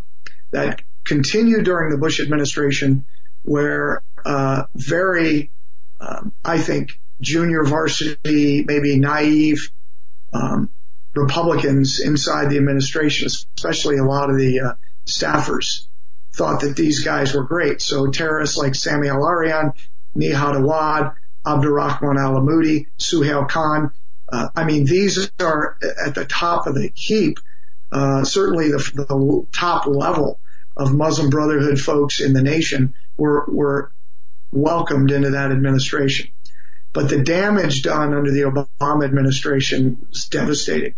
I mean, essentially they had free reign, and I want to quote uh, from last summer, uh, July 2016, the guy who led the Combating Terrorism Technical Support Office for the Pentagon uh, on a national radio program when he said, you know, under the Bush administration, these guys were at the table. Under the Obama administration, they were controlling the narrative. They were making the decisions. And his quote was this, the U.S. national security decision making process is controlled by the U.S. Muslim Brotherhood when it comes to these matters, the matters of Islam, terrorism, and all of that. And UTT has publicly concurred with those comments. Those are absolutely true. So think about how devastating that is. They are controlling the national security decision making process, certainly under the uh, Obama administration, and some of that is continuing today because many of them and many of their uh, inroads have not been rooted out yet. You know, that's amazing uh, to hear, and, and many people overlook the fact that the door was really opened during the same administration that that uh, dealt with 9/11, the George Bush administration. Well, Clinton, and then well, yeah, but I mean, we then, saw significant changes with right, CAIR, right? Um, and that between the Bush administration and, and, the Obama administration, and then when you see people like John Brennan converting to Islam, and I mean, it's mind-boggling to think that the counterterrorism and apparatus and information is the man who, being controlled by the terrorists themselves. Yeah. I mean, that they were given this kind of, uh, this power, this authority and ability. We had a guest on who, who was inside of DHS since its inception, who laid out his story. I can't remember his name right now. I think it was Tom something. Philip? Philip, Philip Haney? Haney, that's exactly Philip right. Philip Haney, he's coming back too. Who talked about how, you know, his work in investigating terrorists and compiling the information in databases, uh, you know, were wiped out and his investigations were stopped because uh, the people in charge of uh, whatever information centers uh, did not like the information that he was collecting, and that he was doing, you know, a really good job for a country uh, that was really trying to go after terrorism. But when the terrorists are, are running the asylum, uh, you know, he was getting too close to the fire, so they they did everything they could to try to to fire him, to suppress right. his information. And to think that that happens in this country at the highest levels of government is absolutely unacceptable. Folks, we are up against the break. Um, our guest, understandingthethreat.com is the website and, uh, the book. I don't have the, the book title. Oh, the, the book is Raising a Jihadi Generation. Highly recommended. There it is up on the screen. You can get it on Amazon. Folks, we'll be right back after this short break. Don't go anywhere.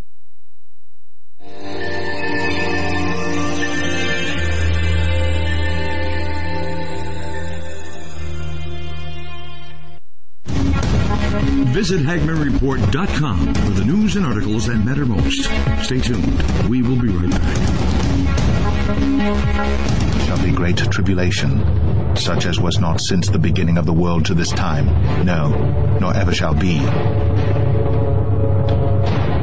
folks, I'm going to direct your attention to masterpreps.com. Masterpreps.com. Wow. Uh, masterpreps.com, uh, the sponsor of our show, masterpreps.com. That's masterpreps.com. Take a visit there. High quality items, made in America items. I mean, anything, everything you could possibly want from uh, cooking uh, utensils, uh, cooking frying pans. To, I mean, it is, it'll blow you away. Absolutely. Eric said, It's insane. I mean, wow. Look at the products. Folks, visit masterpreps.com. Again, welcome to the Hagmann and Hagmann Report family. Masterpreps.com. I mean, wow. It's insane. Masterpreps.com. Are you ready for what comes next? Hi, I'm Grace Gonzalez from Train Close in the Woods. We are an American family-owned company founded and built on skills and knowledge gained from responding to 18 major disasters in the U.S. and around the world. We found that most people don't have enough food and water to survive, let alone any medicinals to save their life. We're offering 25% off our must-have American Heritage Remedies kit. It contains 12 homeopathic remedies, a booklet that goes over everything in your kit, and our brand new book, Major Disasters Lessons Learned. Just enter coupon code HAGMAN. In life or a disaster, you must be able to take care of yourself. You may not be a medical doctor, and your grandmother and your great grandmother probably weren't either, but they still knew how to minister to their family's health issues, and so can you. Check out our American Heritage Remedies kit at www.chainclosewoods.com. Your life may depend on it.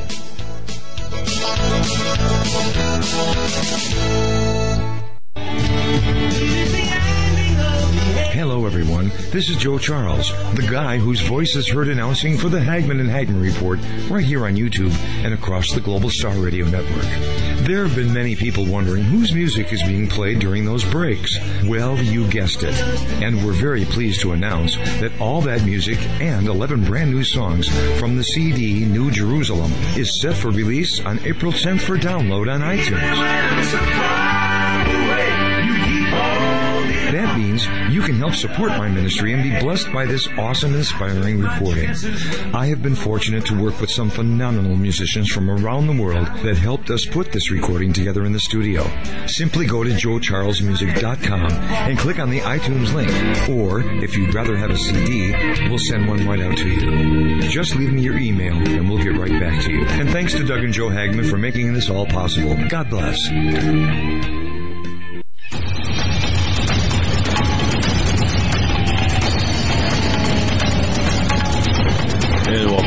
This edition of the Hagmann and Hagmann Report. Our very special guest, Mr. John Guandolo. You know him. He's he's everywhere. UnderstandingTheThreat.com, the founder of UnderstandingTheThreat.com. Bookmark that website. Very important uh, information there, as well as his book, Raising a Jihadi Generation.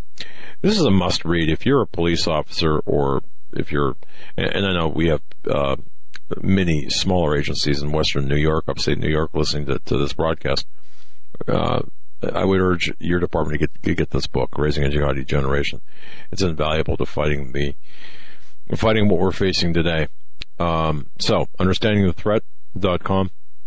Chris Gaubatz as well is involved in this organization. We interviewed him before, and uh, watch um, watch the social networking as well as John's website, Understanding the Threat, for uh, this interview and also Chris Chris's interview, or links to them at, at the very least.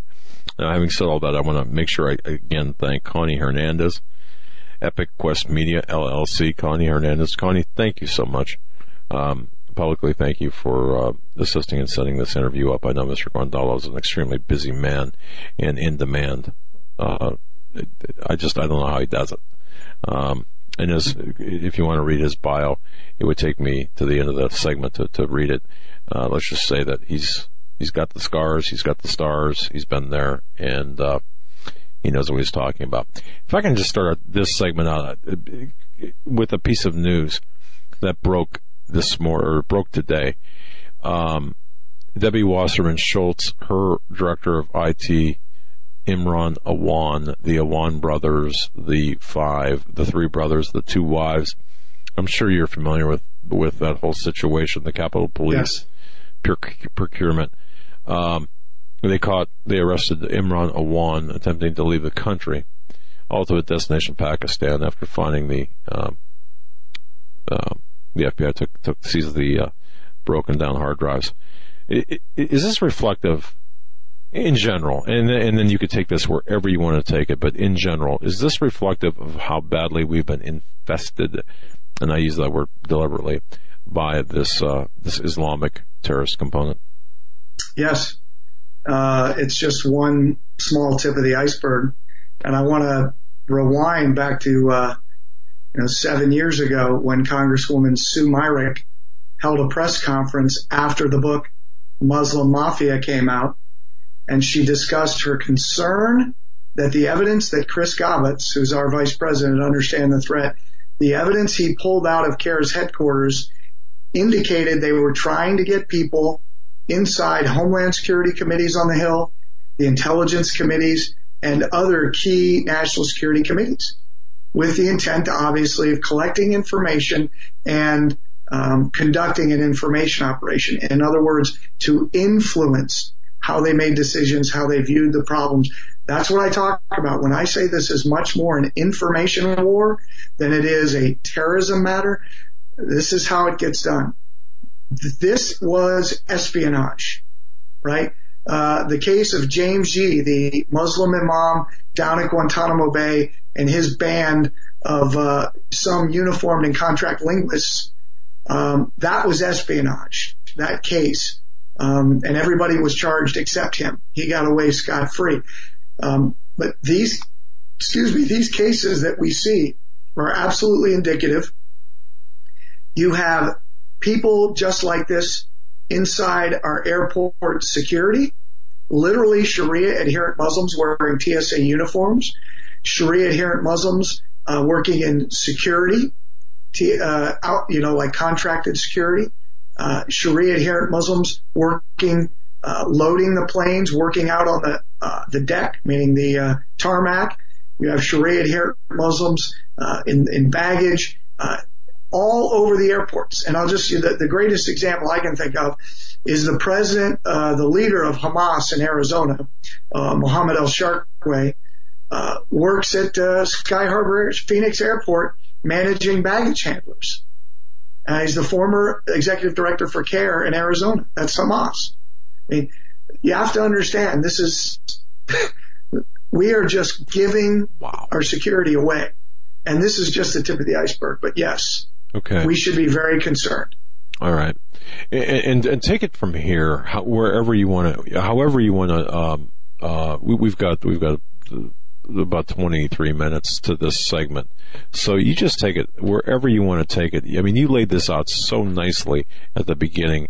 Um, I, we don't want to, you know, take you off your, uh, your, your uh, train of thought. So from here, where do we go from here logically in this discussion? Yeah, because we, we, we can go like 15 different directions, right? I guess my next question would be, are we seeing in the Trump administration a transition away from yeah. the the way that things were done under the Obama administration, or haven't we reached that point yet? Um, on some topical issues, yes. The Secretary of State and the President failed to host an iftar dinner celebrating the end of Ramadan at the White House and at the State Department. That's a major, major change. Now that may not seem like a big deal to the, the average viewer out there. That's a major change. That, that was a gut punch for the MB, but it's a to them they'll work around it. They're they're okay with that. It's not it's not good for them, uh, but they've got a lot of other stuff going on. I, I just want to throw this out for your listeners and viewers. Uh, the iftar dinner, just so we understand, iftar comes at the end of Ramadan, and what it celebrates is the first Muslim military victory over non-Muslim forces. So my question would be, should we really be celebrating that anywhere in America? I, I think the oh, absolutely uh, not. My, right. So why have we been doing it since the Clinton administration? That's the question. Um, uh, so there, are, those are some good things. Let, let, me just point out some not so good things. Um, I, I and some of a few of my colleagues were helpful in identifying people even prior to the inauguration that were getting inside uh, Mr. Trump's campaign uh, his his administration as it was being developed that were bad guys, um, and we were able to give them a name give senior people uh, around Mr. Trump names of two people uh, that, that I, uh, the first two people, uh, I and a few other guys identified and explaining why they're bad, and they got punted. Um, then th- there was another guy who was uh, unfortunately one of only a couple people charged with screening national security positions for Mr. Trump, and he was batting for the other team. So this is what I mean when I say this is more about. Uh, now he he ended up getting punted also, but but this is the problem. These are this particular individual was a uh, self-professed Christian and Republican, um, but batting for the other team. So this leads me into the.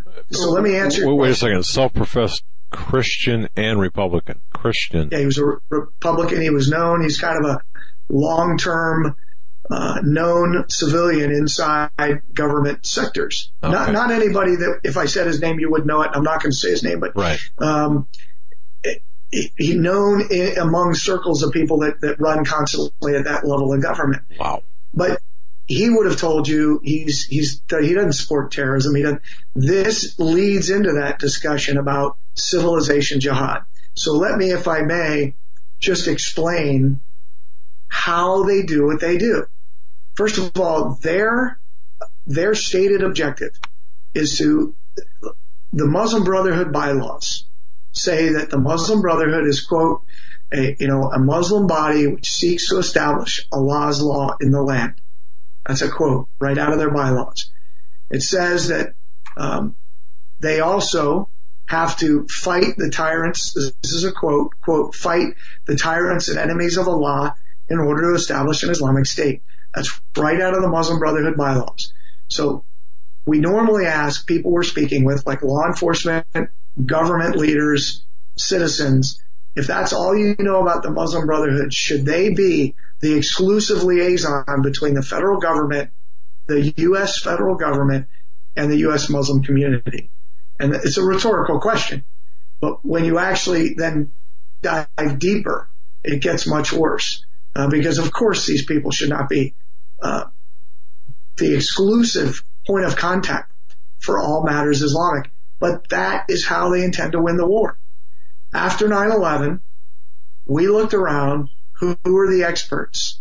The groundwork had already been laid for the long before 9-11 in academic circles that in order to know something about a particular topic, you had to be part of it. So if you wanted to know about Chinese culture, you can't talk to anybody who's not a Chinese person because that's that's just that, that you wouldn't get the right information. Only a Chinese person can tell you about Chinese culture.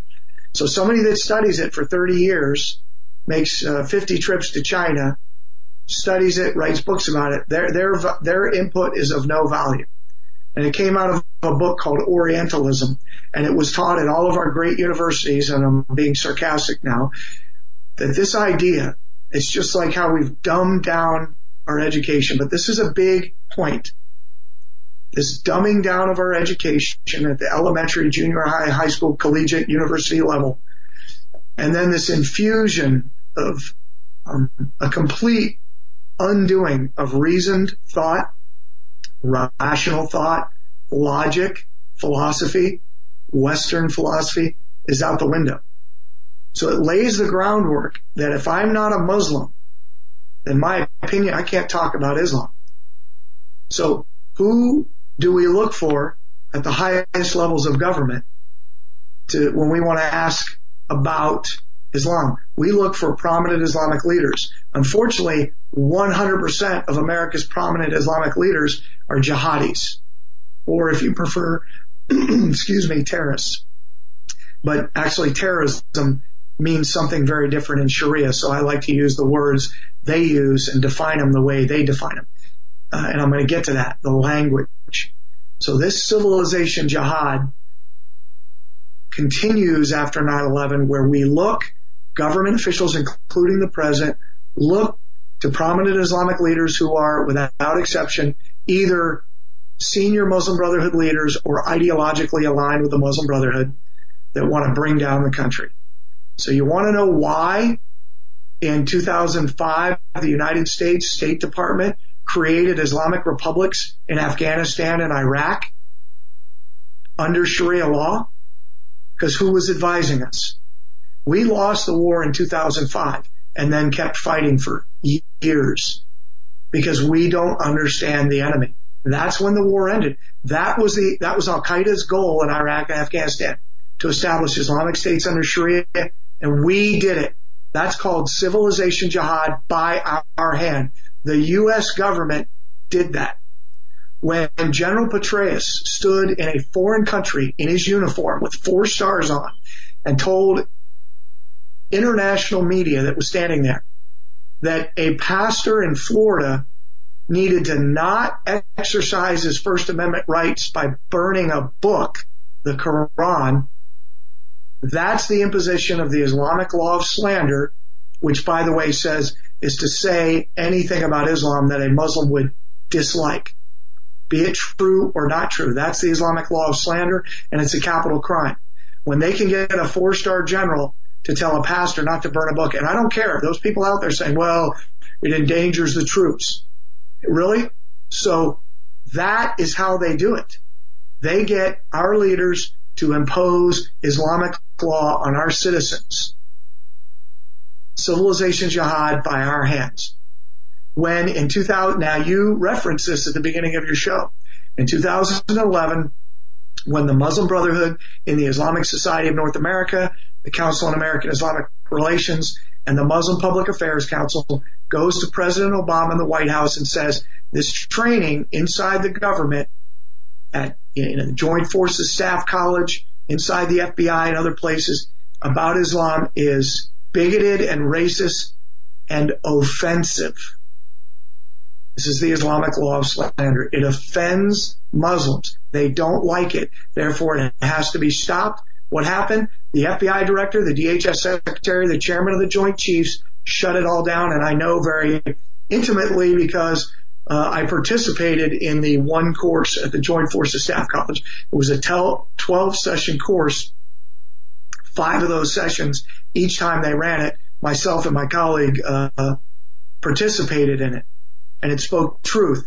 And one, all it took was one Muslim who wasn't even in the class filed a complaint and it went from CAIR to ISNA, MPAC to the White House and that it was done. That's the imposition of Islamic law by our hands, by our leaders.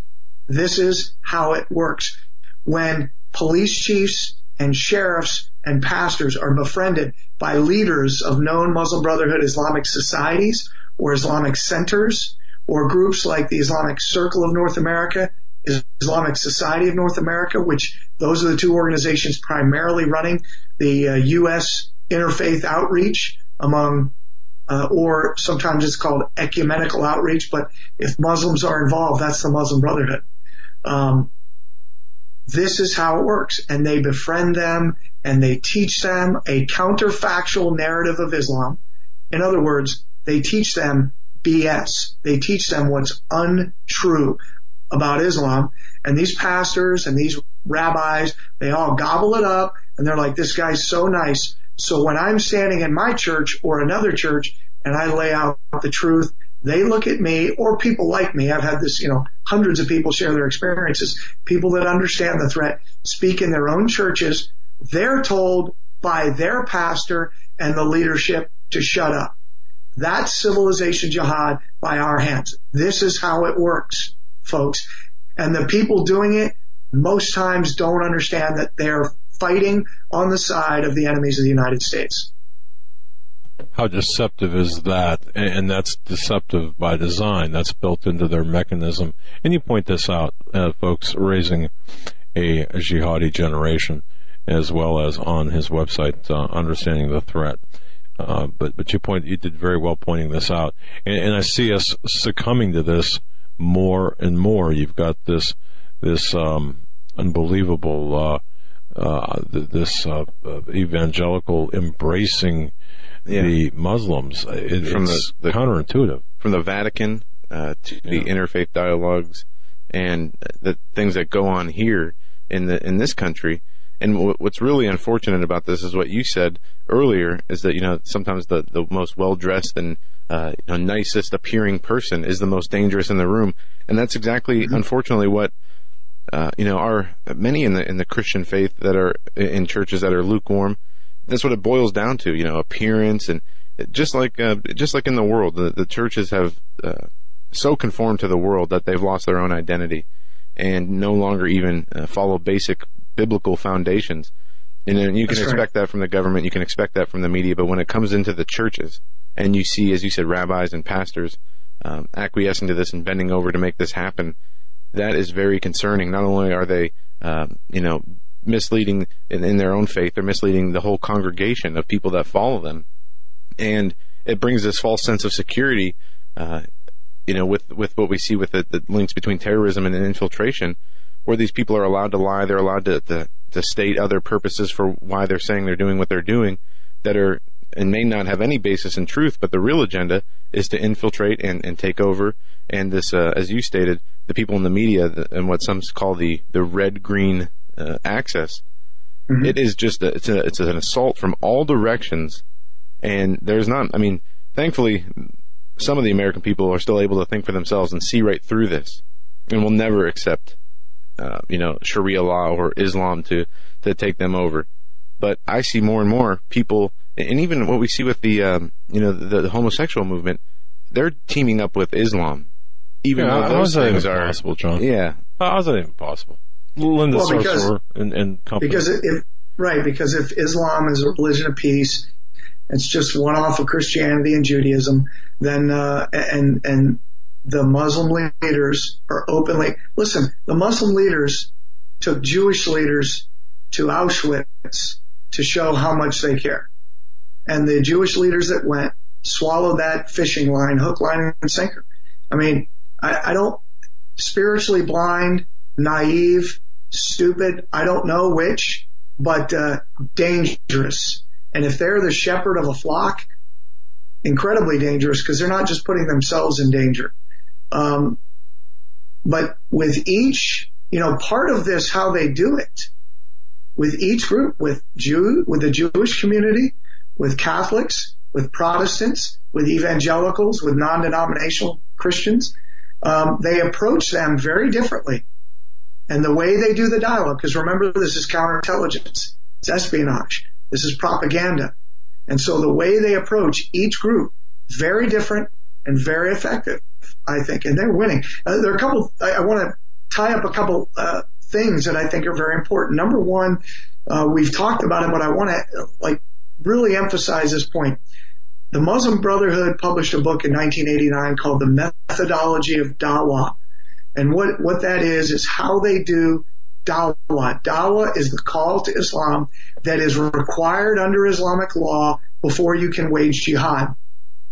You must call non-Muslims to Islam and give them the opportunity to either convert to Islam, submit to Islamic law and pay the jizya, or to be killed, because that's Islamic law. Those are the only choices for Christians and Jews. Non-Christians, Jews, and Zoroastrians have to either convert or be killed per Islamic law. So in that book about how to do the call to Islam, the dawah, in the United States. It says the United States of America, from their analysis, is the best place in the West to establish an Islamic state. And it goes back to what I'm talking about, about the civilization jihad. The lukewarmness in our churches is devastating. And um, I would say that this rise, if I may, this rise of non-denominational Christianity is simply a step towards no Christianity in some people's lives. It's why many people that fall into this non-denominational Christian, they've lost the credo of the Apostles' Creed. They've lost the dogmatic teachings of the apostles. And why is this important? You said it, the way you said it was they've lost the, the biblical foundations, the, the things that were taught by Jesus in the Bible are, are kind of thrown to the wind because it's kind of this everything's okay. And it goes back to me mentioning this all comes together. This, the moral relativism, the idea of Orientalism, that you have to be a Muslim to talk about Islam, that you have to be a Jew to talk about Judaism, you have to be a, so that takes logic, reason, and um, academic thought and throws it out the window. You got to understand what this is. It's the destruction of reason thought that then leads us to a place where we have to rely on our enemy to tell us what they're doing. And of course, they're, they're telling us the exact opposite. And so over time, in, in the Christian community, they're roping these people who have already been led astray um, and don't know what they stand for, and it allows Christians to create things like Chrislam, where Christians are joining Muslims and they're taking the parts of the Bible out that offends Muslims. And they're calling it Chrislam, and it's the way that we can come together with our brothers and sisters in love and harmony. Uh, I, I got to tell you, that's um, there are other words for that, and uh, in the Christian church for thousands, of, I mean, yeah. 1600 years, people were punted out of the church for this kind of, that's a heresy. And all the heresies we see from the first century to today, the way we deal with them today seems to be much different than they were dealt with even 300 years ago.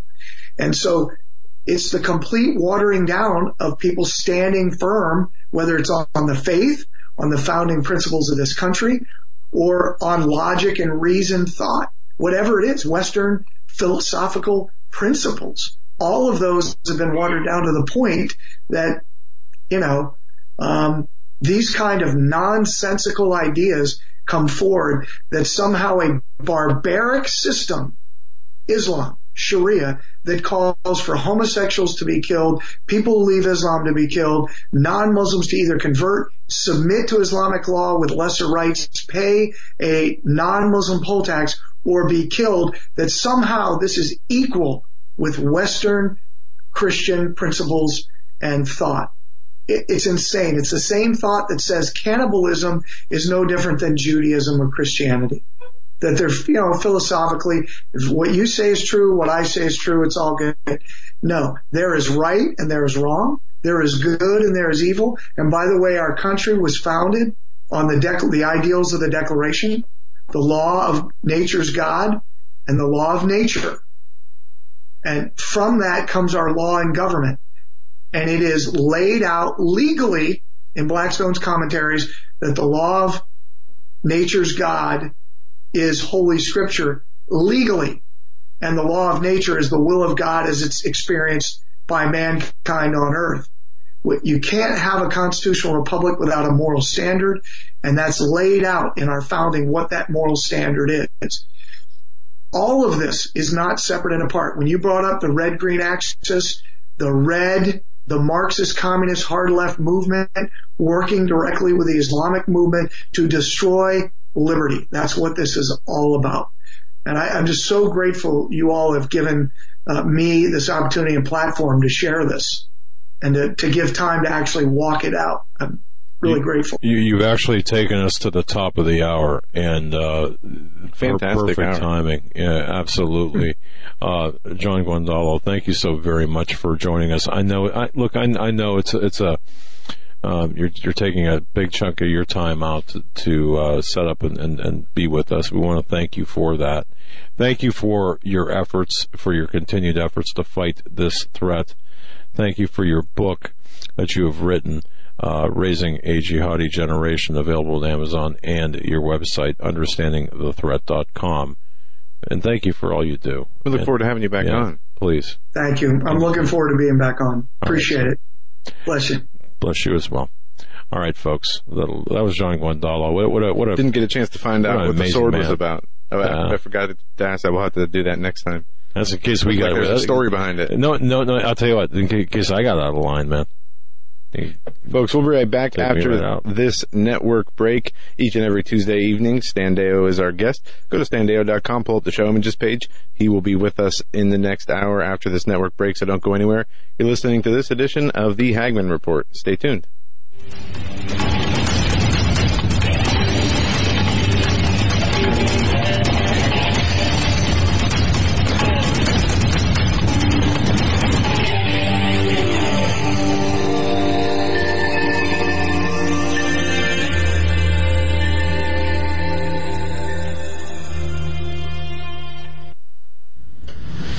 Just what kind of thriller predicts the future.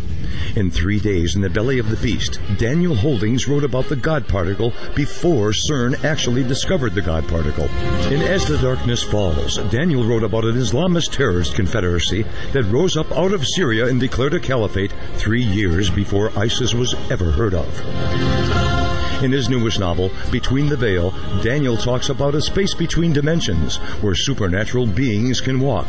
He says that these novels are a warning from the Creator to his creation. Will war come to America? Will the world's economies collapse? Are we looking at increased earthquakes and volcanic activity? Will the United States fall into civil war? You can find all of Daniel's work at his website, danielholdings.com. That's danielholdings.com. All of these things and more are talked about in Daniel's books. To find out what's coming next, go to danielholdings.com.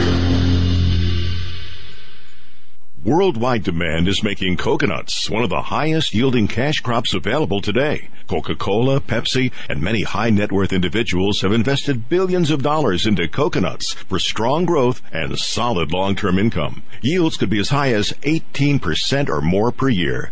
Capital appreciation and exceptional income for up to 60 long years would be an absolutely brilliant investment to pass on to future generations. Diversify wisely with direct ownership of fully managed coconuts on prime farmland close to the beautiful Costa Rican border. For more information, qualified accredited investors should go to profitsincoconuts.com or phone 855-888-6288. That's 855-888-6288. This announcement does not constitute an offer to sell securities or a solicitation of an offer to purchase. Offer made by prospectus only. 855-888-6288 or visit profitsincoconuts.com. Profitsincoconuts.com. You may never look at your city, town, or its people the same way ever again. Stained by Blood, a murder investigation based upon a true story by private investigator Douglas J. Hagmann. Using the character Mark Stiles, Hagmann takes you on a journey behind the scenes where the homicide becomes a secondary to an underworld of satanic ritual abuse, child abduction, and even mind-controlled experimentation. For five years, a brutal killer remained on the loose, free to kill again. As Mark struggles to navigate a maze of bizarre twists and untangle a web of deeply hidden secrets kept by some of the most powerful and influential people in his community and beyond. Stained by Blood. Order your copy of this engaging novel today at hagmannandhagmann.com and click on the link. Stained by Blood at hagmannandhagmann.com and click on the link. Stained by Blood.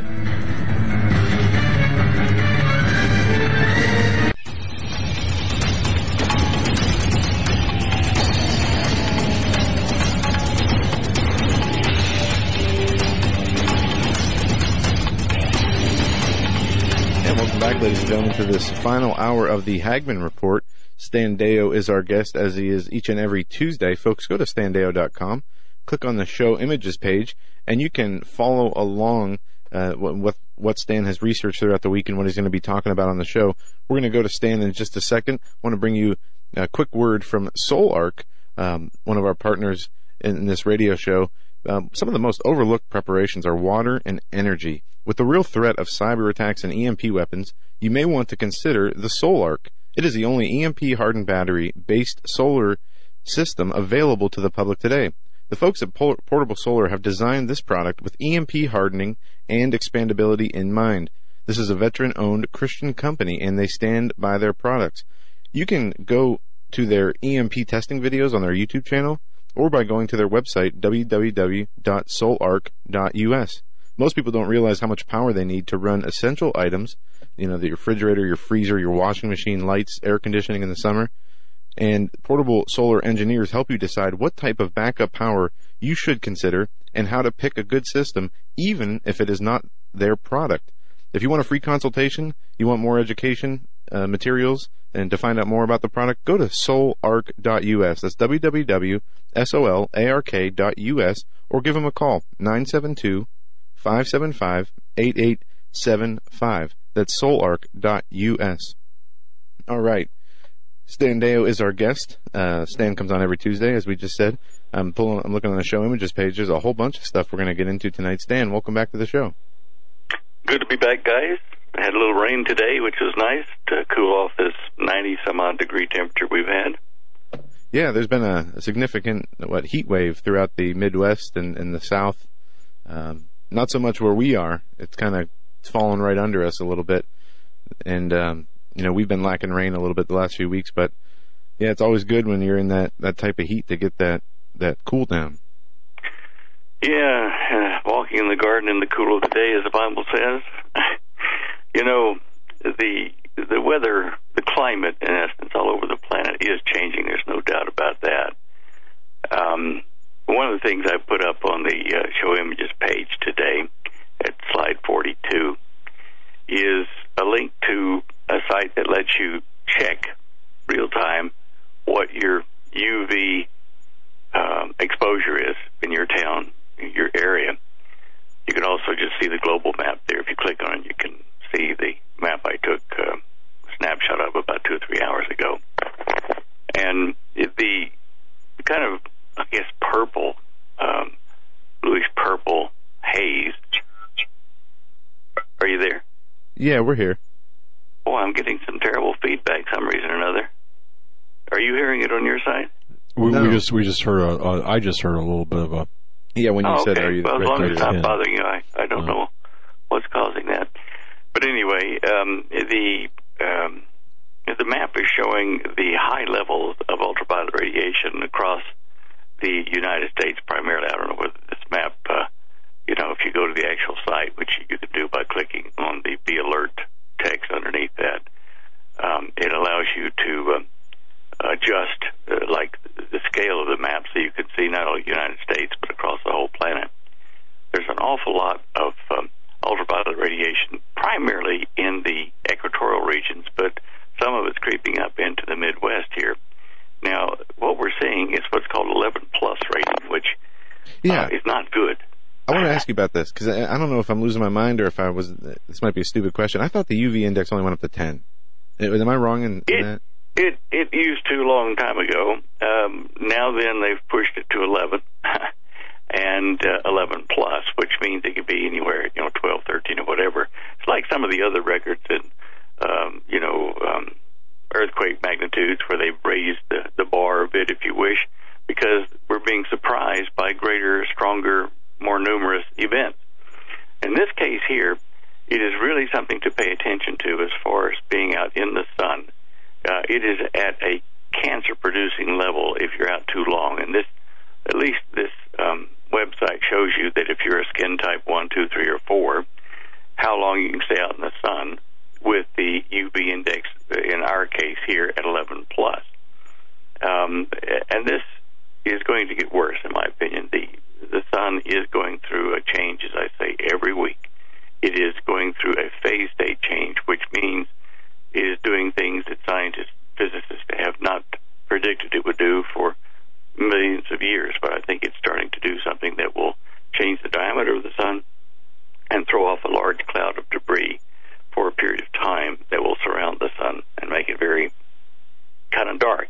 Maybe like some of the the predictions people are saying about the three days of darkness. Wow. Did you I hear heard- that? I just heard it. We just heard like a, a quick, uh, high pitched hiccup almost.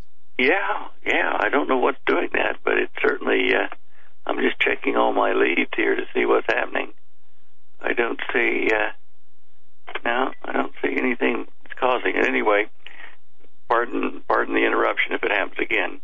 It might be solar wind or some kind of harmonic of that that's causing a communication problem here with my phone. I don't know. Anyway, go to this map daily if you're going to be out in the sun. My advice is to cover your arms and body and neck and head as best you can if you're going to be out over 15 minutes, because I think these things will get worse. And on that on that happy note, look at slide 35. Sorry, if go I on. can, if I can jump in real quick, it's just it's strange to me because I remember being ki- kids and, and teenager and and all you know being outside all the time, never putting on sunscreen, never worrying about you know uh, this kind of stuff, and even now, uh, even in today's world, you know, going out and sitting by a pool or on the beach for a while, it, it it's it's hard for me to fathom that people. That the sun is, is becoming so dangerous, I guess, is what the, the point of this is. Because I mean, I've never seen in my life so many people uh, complaining about how hot the sun is. People who are doing roofing jobs getting second degree burns, you know, just from being up there. I, have never seen uh, this with the sun, and, and I guess uh, you know people have made the argument that the sun used to be yellow, now it's white, and it's changing. Whether it's our atmosphere or magnetic magnetosphere that's making it happen, or you know the chemicals in the, in the uh, ozone. Something's changing apparently because a lot of people are noticing it, both in physical effects and just by observation. Yeah, it is more toward the white bluish stage, and you know I had this uh, confirmed by talking to the U.S. Air Force officer in charge of the um, the monitoring of this uh, when I was in Australia, and uh, the major said that since 1992 there have been at least two new um, bandwidths in the ultraviolet range that have started coming out of the sun. And you might kind of yawn and say, okay, well, that's neat. I, I then con- contacted the, uh, the Solar Observatory in Arizona and to the chief scientist there, and we exchanged letters and pictures and photographs and discussions about what he'd found. And the ultraviolet uh, changes how various life forms, you know, microscopic life forms, um, uh, breed in the ocean. Um, and these these increased uh, frequencies that are appearing more than just the two of 1992 and these bandwidths, these increased um, UV emissions, to me, indicate quite clearly, without a doubt, that the nuclear chemistry that makes the sun work is changing. And this is not a healthy thing at this point. I think we're going to see changes in the solar irradiance factor, you know, how much light it puts out in various uh, bandwidths. And it's certainly already affecting our crops and our rainfall patterns. And they're going to try to continue to blame it like Al Gore has uh, on human endeavors, human uh, activity that creates uh, greenhouse gases and holds the heat in. But this argument just cannot work as the primary cause of this global heating. Uh, this has happened before in history. You can drill down into ice cores in the uh, Antarctic and see that we've had a spontaneous heating of the planet and increases of, of like uh, carbon dioxide, but also the uh, uh, various hydrates, uh, methane hydrates, things that uh, release their gases before humans were even industrialized. A long time ago, before you know we were even walking very far across the planet of the Earth. So the argument is really kind of lame as far as blaming it on people and human uh, industry. Um, look look at uh, at slide 35. Now, this happened over the weekend, and Earthquake Kim, one of your listeners, and I exchanged quite a few emails back and forth about this. Um, I saw this. There, say again. I saw this, Stan. I saw the video of this massive solar eruption on the far side of the sun, and remember thinking, if if this were even you know 45 degrees the other way, uh, especially 90 degrees, it would basically uh, terminate any kind of electronics we ever had on Earth, and who knows what else it would do. This was a massive eruption. I think uh, just on, on, a point of, of uh, trigonometry there, if it was 180 degrees, in other words, coming at us instead of going away from us, that that um, halo or you know round kind of edge to it, it's called a halo CME that was going directly away from the Earth. If it had been around on this side, which that spot will be in less than two weeks, you know, probably about 13 days, 12, 13 days, it will be in an Earth directed position. And if it produces more of this kind of flares and CMEs, what you just suggested may well happen. We may have an interruption to a lot of our electronic processes. Um, you know, depending upon how strong something like this is, it can fry with an EMP all of our electronics on the the, the side of the planet that is facing that. Um, you know, for a, for a brief moment when this came across the the uh, monitoring we have for the solar events, I looked at that and I thought, holy cow, it's heading our way. What have we got? You know, what, uh, 25 hours? I mean, I was starting to figure out what are we going to unplug and, and go to EMP safe until I could uh, you know, get it confirmed that it was definitely uh, ejected away from the Earth. But this is something that is of concern, and seeing these kind of beautiful halo effects tells you when it's coming at you or directly away from you. So, folks, if you uh, go to the uh, slide 35, and in the text portion, click underneath that, you can see the uh, NASA discussion of this event and saying, well, okay, we missed a big one, but uh, you know, here's the potential. Anyway, that's uh, that ties in with our UV slide up there, 42. Um, well, Stan, just, are they able to like when we have uh, Earth-directed CMEs and, and, solar flares? They give it value, whether it's you know a, a C class, an X class. Are they able to determine values for flares that are on the opposite side of the sun? To a degree, yes. Uh, they have um, a, couple of, um, uh, well, satellites, uh, the stereo satellites, that one runs ahead of the spin of the sun, and one runs lag, lags behind. So that in essence, they get imagery on the backside of the sun. And from that, I am pretty certain that they can estimate the X or, you know, uh, M class or whatever class it is uh, value. They don't have to, to have it on the side facing us. Okay. Yeah, I was just curious to, to know if they assigned this one any value and what that was if they had.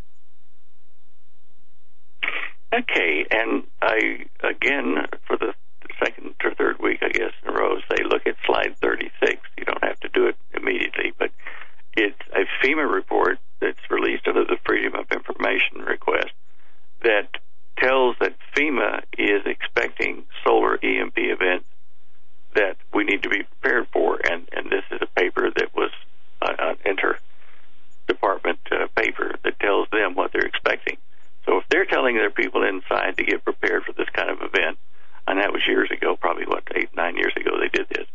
Uh, we really need to be preparing ourselves to endure loss of power, and and this is why you know. Uh, my team, uh, one of us, one of your listeners out there as well, very good friend, why we're working on developing uh, a way to get electricity from the solar wind, you know, coming out of the sun hitting our atmosphere, uh, which produces a lot of the electrical and magnetic effects that we see on the planet. We're looking at a, a designing a device that not only gives you the power, but doesn't depend on semiconductors and things that can be damaged by an EMP pulse, whether it comes from the sun or a nuclear bomb our fear is that we're we've left our run too late, and this stuff is going to happen before we can get this stuff finished and out to people. Um, we want to design something that's like a like a Model A Ford, where they had to get out in front with a put a crank in the beginning of the engine, you know, at the front there, and give it a couple of real fast twists to start the engine. But it was a mechanical way to start it, and we're looking at a, I guess, like a similar way, uh, at a device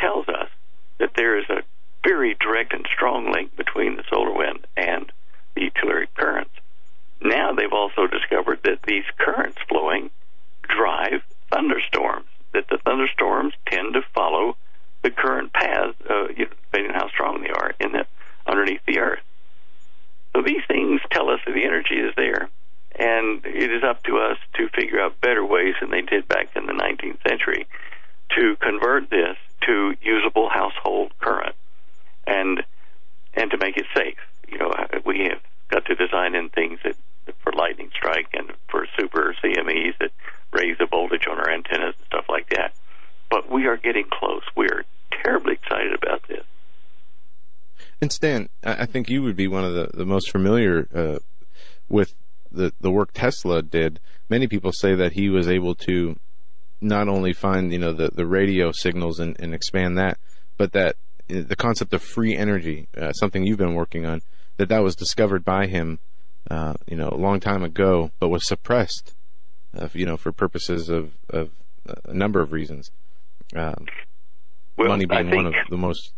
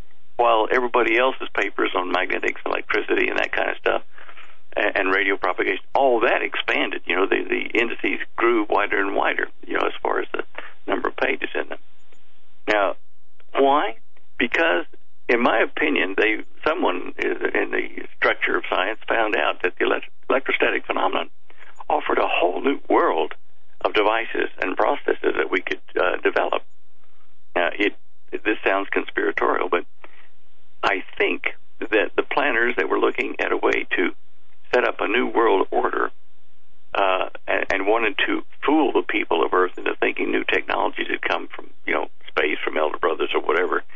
They sequestered a lot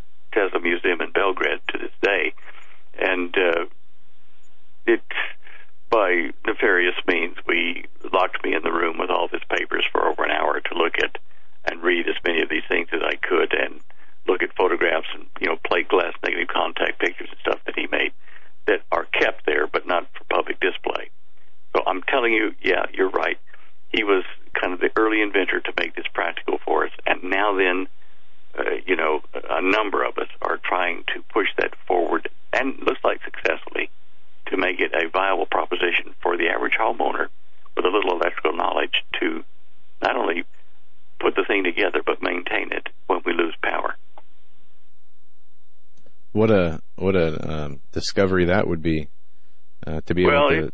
It, it is there. I mean, look, if you look down at slide that would thirty-four, you're not- third world nations, uh, third world countries, and, and countries underdeveloped countries. Just the the prospect of having you know energy that you don't have to plug into a grid or a, a main source, you know, company source to get. I think that would change the world. Uh, It is going to be earth shaking, and we looked at these uh, third world countries, and, and you know the shortage of water and power are two primary problems they've got. With the power, they can drill down to water in aquifers, deep ones, or whatever, or they can convert seawater to fresh water, or they can use atmospheric condensers to condense water out of the air. But with the power, they can do all these things and pull themselves up by the bootstraps and start to, you know, catch up with the rest of us and to have food and water every day. This is one of our objectives in this. Yeah, and that's uh, you know very promising uh, to hear you talk about it, and uh, just the fact that you're you're one of the people you know look going over this research and trying to uh, rediscover how that that process works of, of just grabbing energy grabbing energy from the atmosphere, and I believe it can be done. I've seen we've seen some things uh, even um, a year and a half ago. Me and my dad uh, were with a gentleman who showed us a way to a, a, a free energy concept is what it was, and it was fascinating to to watch. But hopefully, Well, we um, go ahead. Yeah, well, one of our team members up in in uh, Canada has actually, you know, played with an underground, like a buried uh, cable uh, that he was pulling up uh, from a site he was work, uh, demolishing, and he was able to get a spark, an arc that was, you know, every time he'd press on, like tack, tack, tack. We measured from his uh, description of the length of the arc that it was between 600 and 1,000 volts, and it was there just constantly, bang, bang, bang uh, I talked to Art Bell years ago on his uh, radio antenna for you know his, his uh, ham radio thing. He sent me photos of it, and he was getting between 600 volts and 1,000 volts from his antenna straight to ground, and it was above ground. Um, that is you know small potatoes, but it does tell us that the stuff is there, and if you lower kind of the resistance, I guess the easiest way, the resistance of the atmosphere, if you lower the impedance of it, you can cause energy, electrical energy, to flow into your antenna. And the more that you draw from it, the bigger the field becomes, and the more you can draw up to the hysteresis point of your antenna. So it, That's fascinating, Stan. We're, No, we're right is, up against the is. break. Uh, okay, sorry. Yeah, I want to I want to pick up here when we when we come back because this is fascinating stuff, folks. You're listening to Standeo. Standeyo.com is the website. Check out the show images page. You can follow along with what we're talking about. We'll be right back with Stan after this break. Don't go anywhere.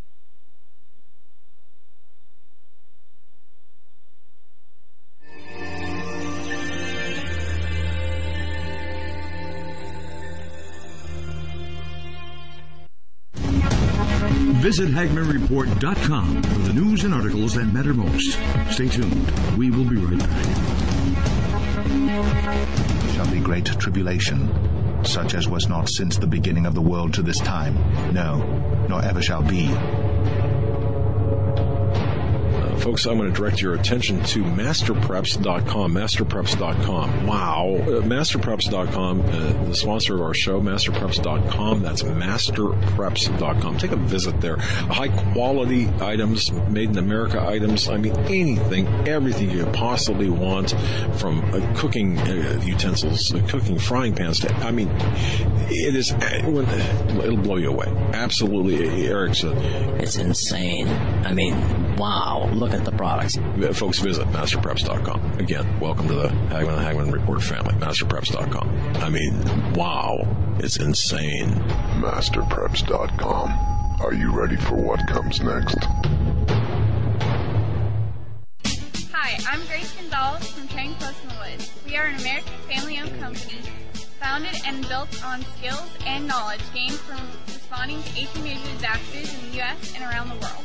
We found that most people don't have enough food and water to survive, let alone any medicinals to save their life. We are offering 25% off our must-have American Heritage Remedies kit. It contains 12 homeopathic remedies, a booklet that goes over everything in your kit, and our brand new book, Major Disasters Lessons Learned. Just enter coupon code HAGMAN. In life or a disaster, you must be able to take care of yourself. You may not be a medical doctor, and your grandmother and your great grandmother probably weren't either, but they still knew how to minister to their family's health issues, and so can you. Check out our American Heritage Remedies kit at www.tradingpostinthewoods.com. Your life may depend on it.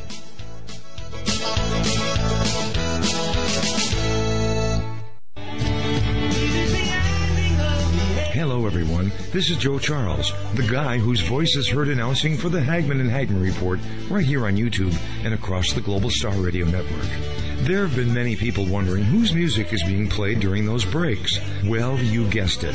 And we're very pleased to announce that all that music and 11 brand new songs from the CD New Jerusalem is set for release on April 10th for download on iTunes.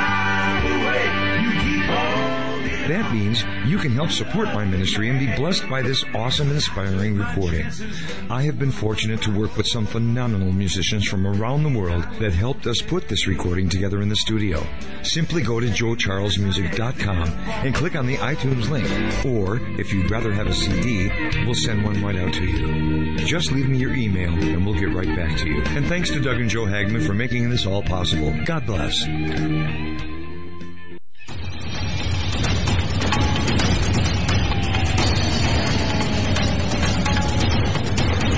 And welcome back, ladies and gentlemen, to this edition of the Hagmann Report. Stan Deyo is our guest. We were uh, just before the break. We're going to continue where we left off. Stan, you were talking about uh, the Art, Art Bell and the antenna he had on his uh, shortwave Ham radio. ham radio. Okay, and the the amount of voltage that that was picking up, and the ability for it to even generate more uh, than what it was picking up. Yeah. Well, uh, basically, it's like um, I, I, I, I compare uh, the process to, to like taking a gallon of gasoline that you need to um, siphon into your tank. And you can set that gallon of gasoline up on a little stool up, up a little bit higher than your car uh, window there so that you can get the height. But you can put a siphon hose in it and stick it into your, your tank opening and stand there all day waiting for something to happen until you actually uh, jiggle it a bit and cause some of the gasoline to go down the tube into your um, tank to a lower level, you know, from the surface of the earth. Until you do that, the stuff won't flow. But once you do that, then you can even open the diameter of your hose, and more and more energy will come, or, or gasoline will come through the hose. Once you start the effect, you've got to trick it into starting. You've got to find a, a place for it to flow to from where it is. And it's obviously not going to flow through the gasoline tank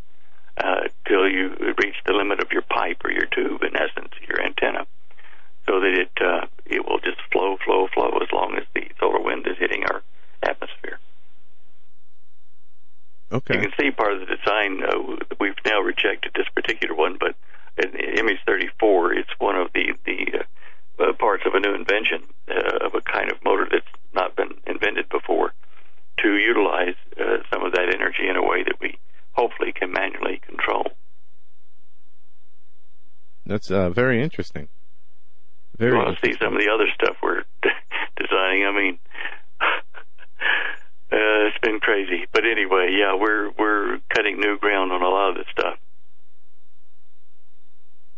Yeah, that's that's awesome. And if anybody can do it, Stan, I'd say you're the one who'd be able to, well, to figure this out. Me and my team—they're uh, a bunch of good guys. Uh, each has their own contribution to what we're doing.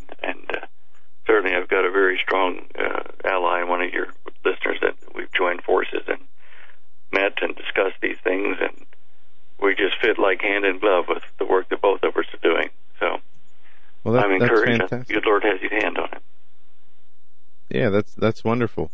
Um, Stan, moving forward to something we mentioned in the beginning of the show, uh, show images number 41, the significant decline in sperm counts in the Western uh, world by almost 50 to 60 percent. Did you mention that in the show? Did you?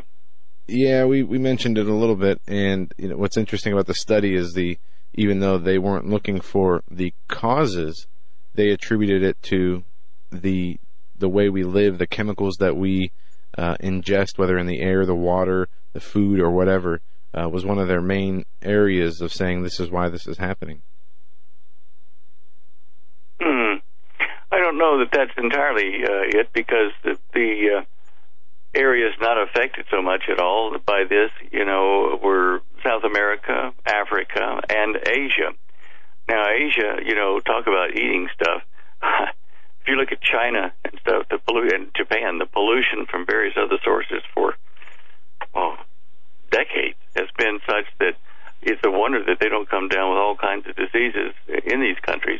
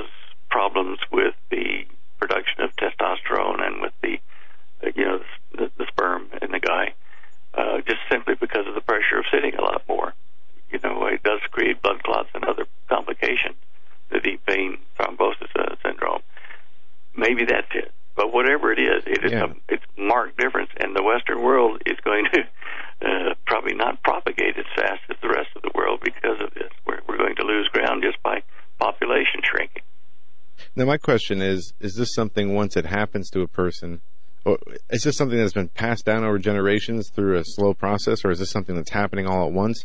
And if it is happening all at once, will this kind of um, information be passed down if people are able to have kids to their children, or is that uh, we don't know yet how that works? Well, it's to the male children in particular that we're we're looking at. Um, I, I don't know. Uh, It depends on what is causing. If it's a chemistry thing that uh, affects the DNA uh, of the individual, then yes, it could possibly be passed down as a, a DNA trait.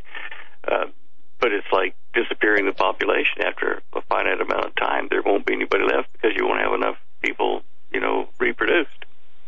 Until we find out the, the major factor in this, I don't know how to answer that question accurately. Yeah, I guess it's kind of an unfair question. We don't even have hardly any of the information except the statistic about uh, what the, the sperm counts are, and hopefully they'll be able to further uh, break this down to find out, you know, at least generally what the causes are, whether it is what you said, if if it's environment versus if it's our own actions or inactions. Um, maybe it's this a- will get the ball a- rolling. An imperative. It's an imperative written into our DNA code to reproduce, to survive, to be fruitful and multiply, as the Bible says. When people start to have the mental attitude of, oh, we don't need to have children, it's a pain in the neck, you know, we'll, we'll have one or two, you know, if we have to, but it's more fun to just, you know, play in life. When that kind of attitude comes across, then the the male mind may say, well, okay, I don't need to produce as many sperm because we're not really looking forward to having kids, you know, and it may be a psychological thing as well that is affecting this. I tried to figure out a number of ways, that things that might be causing that, and, you know, just like you, I, I, I'm puzzled by this. Interesting. All right, Stan, where do you want to where do you want to go from here? Well, an interesting thing that Holly found in her news uh, search yesterday was uh, slide 37, where the the uh, LGBT group activists, um, you know, throw throw mud at the Christian ministry uh, that has rebuilt the Ark of Noah. They throw mud at them because they're using rainbow lights along the Ark, Noah's Ark, uh, to try to grab back the beautiful thing that the rainbow is, as opposed to it being a symbol for a bunch of quite sinful individuals. Uh, you know, in my opinion, anyway, in the Bible's opinion. And this article, if you click on that, that will it'll show you the, the discussion on it about uh, how the well, the, the kind of gay community is opposed to uh, this museum, which is built to be Noah's Ark, using the rainbow as part of the scriptural thing where God put it in the heavens as a sign to man that he wouldn't destroy the earth by water again. It's a beautiful photo. If you click on it, you can see that it's of a real object, uh, as best they could determine, made to the scale of uh, Noah's Ark. And it's not just, if you go to image 38, you can see it during the daytime without the rainbow lights on it. But it's not just uh, a shell, you know, an ark. This thing has compartments inside of it to hold, you know, a rhinoceros or uh, birds or whatever. And as we discussed, gosh, what was it, two or three weeks ago, Noah didn't have to have every single version of a sparrow, you know, or bird. He had to have the DNA of the general um, type of animal we're talking about, because from that you can adaptively mutate uh, that that uh, DNA of say a bird into all kinds of birds. So we didn't have to have every bird, every tiger, every cat, because cat is you know feline covers uh, lions, uh, tigers, you know all this kind of stuff. They're cat-like. They all have a basic DNA pattern, which is modified uh, by environment and, and uh, to become whatever they are. Uh, we see this today. So this ark could well have held all of the DNA packages that we need for the major animals uh, of the planet. Now, you go into this museum. There's there's one up in uh, oh Cincinnati, I think it's a, a sister or brother type uh, museum to this. But if you click on the text there, it takes you to their website, and you can see that they have they have really developed this thing as a well, like a, a teaching tool to people wanting to know about the truth about Noah's Ark. And you go inside of it, and they've got models of uh, Noah and his wife, and doing various things. And they've got cages for various types of animals with animals in there, but they're just like stuffed animals. And I am I'm a big supporter of this flood concept. As you know, I I found Atlantis and I found what caused the flood.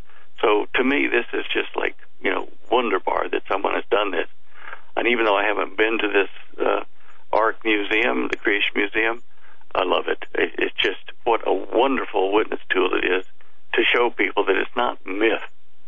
Uh, you know, I I listened to someone on Coast to Coast uh, with Holly last night. Uh, no need to bring names into it, but trying to, from a learned point of view, trying to put down a lot of these things as pure myth, not to worry about it, and you know, from a supposed Christian scientist type person, and it really concerned me that that kind of attitude is, you know, being spread out there at the same time as the truth that we have here is. It's just a worry. Yeah, and those pictures of that that replica of Noah's Ark are are great. They're fantastic, and aren't they beautiful? And you know something that's interesting that people don't. I wonder if I, I would say you know ninety five percent of secular people don't know the story, the biblical story behind the rainbow, and that's why it's been you know able to be co-opted, um, you know, by the homosexual movement but it's good to see that it's being taken back by some some Christians, uh, whether it's a church or museum. But I think for the most part, people are now they don't, they don't want the stigma that comes along with it, and that probably what is probably what is um, keeping many from from from doing that. And there are those of us that are trying to reverse that trend uh, and kill that stigma. But as hard as we try, the the fake news is ignoring it or poo pooing it. Look at the Yeah. photo of day uh, on our website. If you go over to standeyo.com and look at the photo of the day, it's of a picture we've got uh, hanging on our wall as well. But Holly put that up there to show about the rainbow and some beautiful artwork uh, by Tom Dubois. Um, and uh, there you see it. The Dubois family and the Deyo family were neighbors uh, when we settled uh, the uh, uh, state of New York uh, in 16, oh, 1645, I think it was. So it, it is particularly great for us to see one of the Dubois uh, family members paint such a beautiful picture. That is uh, that is an awesome picture, uh, folks. If you're watching on YouTube, you can see what Stan's referring to, and that's um, you know when you when you think about how far back that was in time, and you almost want to try to envision what it was like. Uh, but that's that's a great image that captures, uh, I think, a lot of what people wonder about.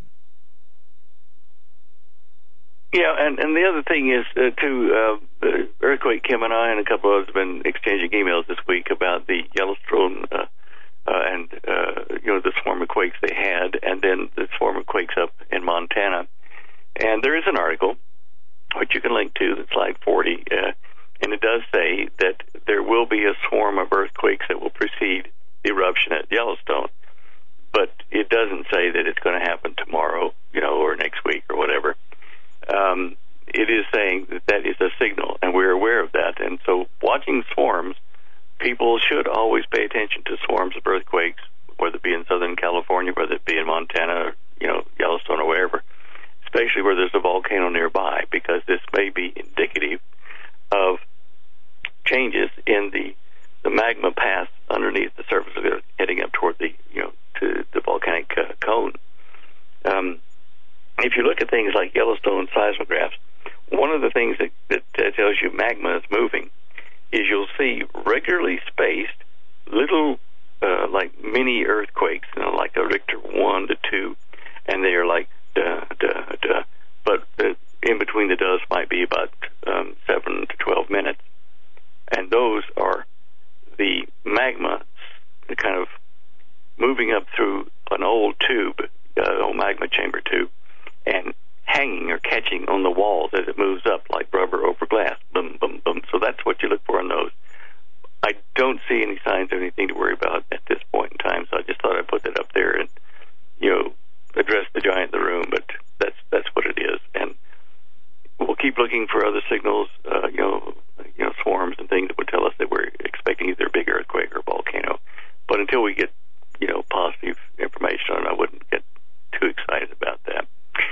On another issue, down slide 39, you know, we've talked about this a number of times about the um, Revelation 12, uh, where you have the the Virgin and uh, the crown of 12 stars above her head.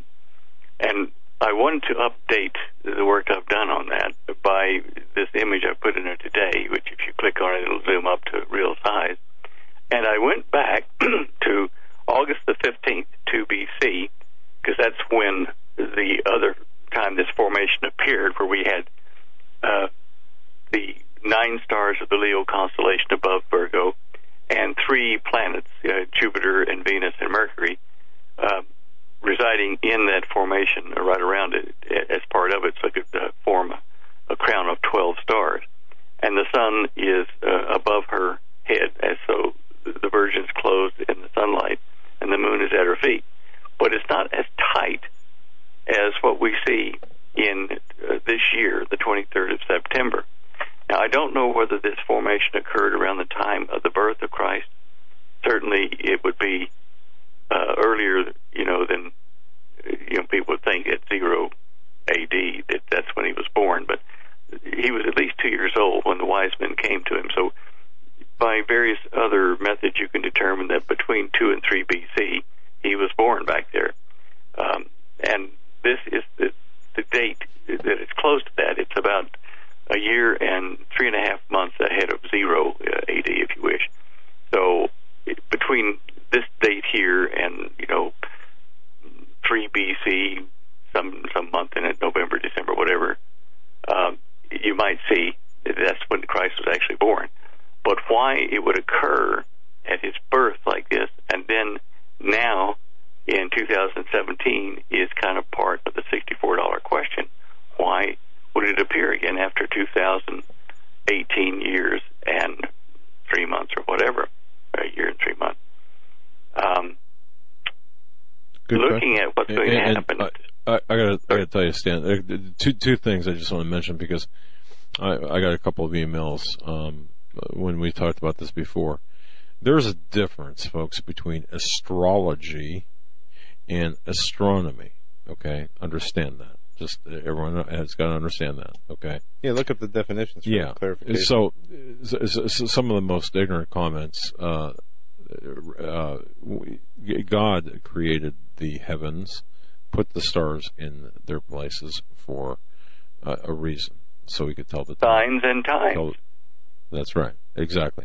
So, you know, if if you intend to uh, fire off another comment about astrology, right? Uh, s- I mean, s- astronomy- just save the trouble because I'm just going to delete it. I mean, Yeah, don't do it. I mean, look, my th- opinion- this is so far from astrology, it's not even funny.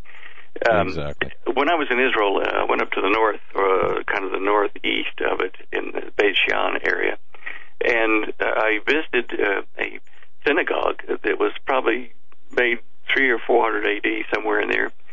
On the floor it, the entire floor of the synagogue and, all the seats surrounded it was a, a constellation map of the 12 major constellations, not all this other stuff the astrologers work with. These were in order as as they, if you look up in the heavens as we spin around the, the North Star. They put it in there as an important thing, as messages or a message full of a lot of a lot of sub messages by the names of the stars in these constellations to mankind as to the progress of mankind on the earth and to the fulfillment of God's plan for mankind. We're now approaching the end of it, where the, the ends of the uh, the start of the of the twelve signs meets the tail end, um, and for that reason, the fact that it's in the synagogues, uh, the ancient synagogues, tells me that the message in the stars is correct. There have been a number of scholars for the last 150, 200 years that have addressed the names of the individual stars in these constellations, not only in English, but Arabic, uh, but uh, Hebrew. I mean, there are a number of the ancient languages.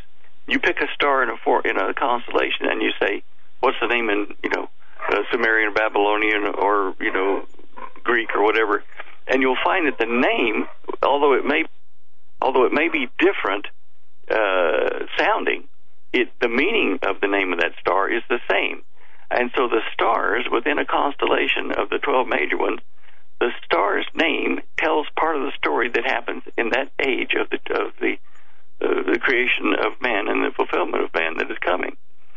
Um, what I did find interesting in in looking at the Virgo formation is that the the planet Jupiter was one of the three planets that made the 12 stars in the crown of the Virgin in uh, 2 BC.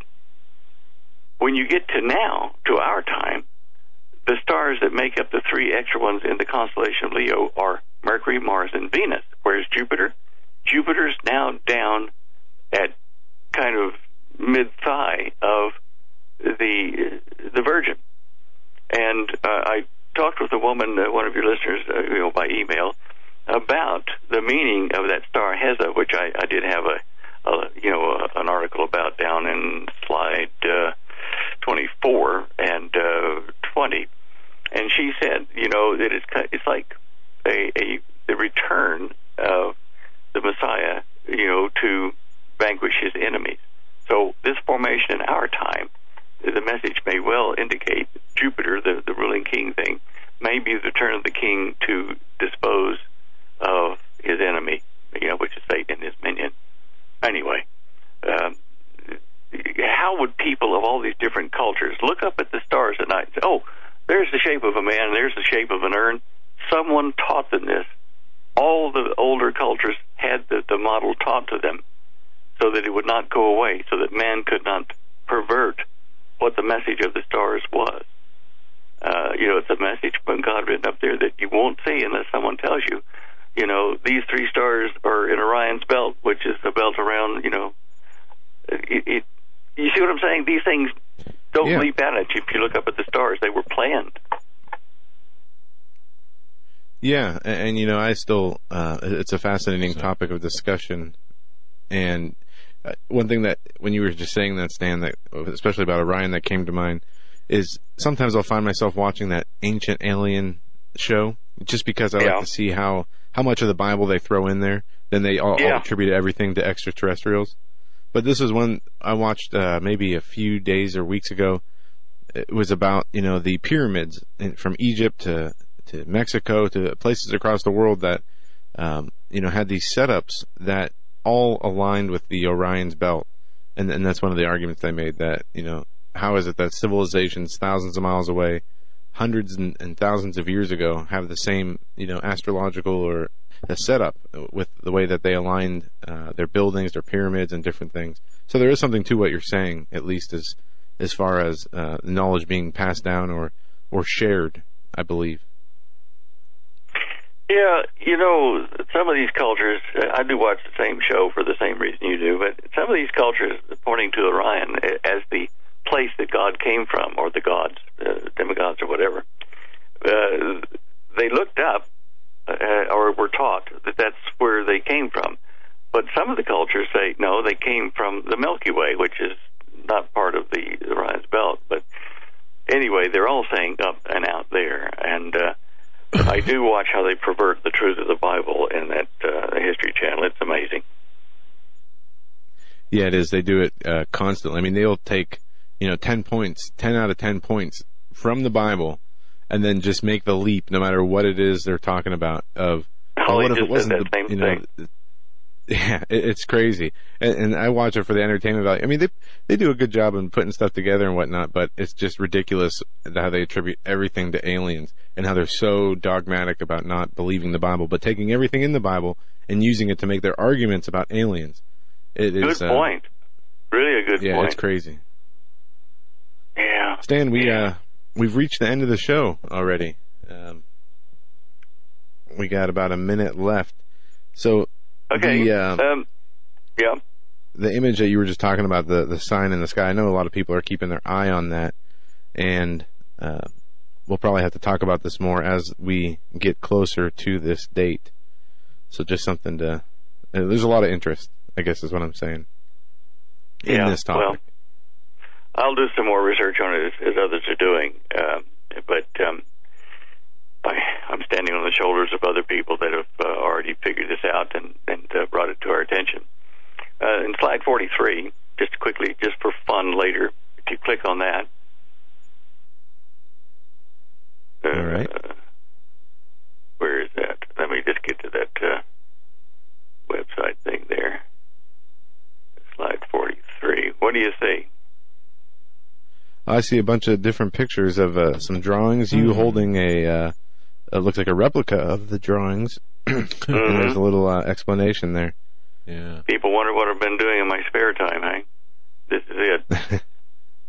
and it dates, Okay. dates back to um, uh, an image from 1890, uh, a British test of a new kind of cannon shell. And from that, Really? yeah, from and it would go a long way, much longer than a normal ball-shaped thing. And if you look closely, this this is the secret of what I started with, and that's why I got recruited to go to Teller's project. And then I've uh, after that I started using it, uh, adapting it to water and air, and eventually I saw that NASA's uh, forecast for warp drives uh, follows the same technique I'm using here. In essence, it says you push uh, fuel or exhaust or whatever you want to call it, a field, you push it ahead of your craft, and it actually drags you behind it, drags you forward, lowering the resistance.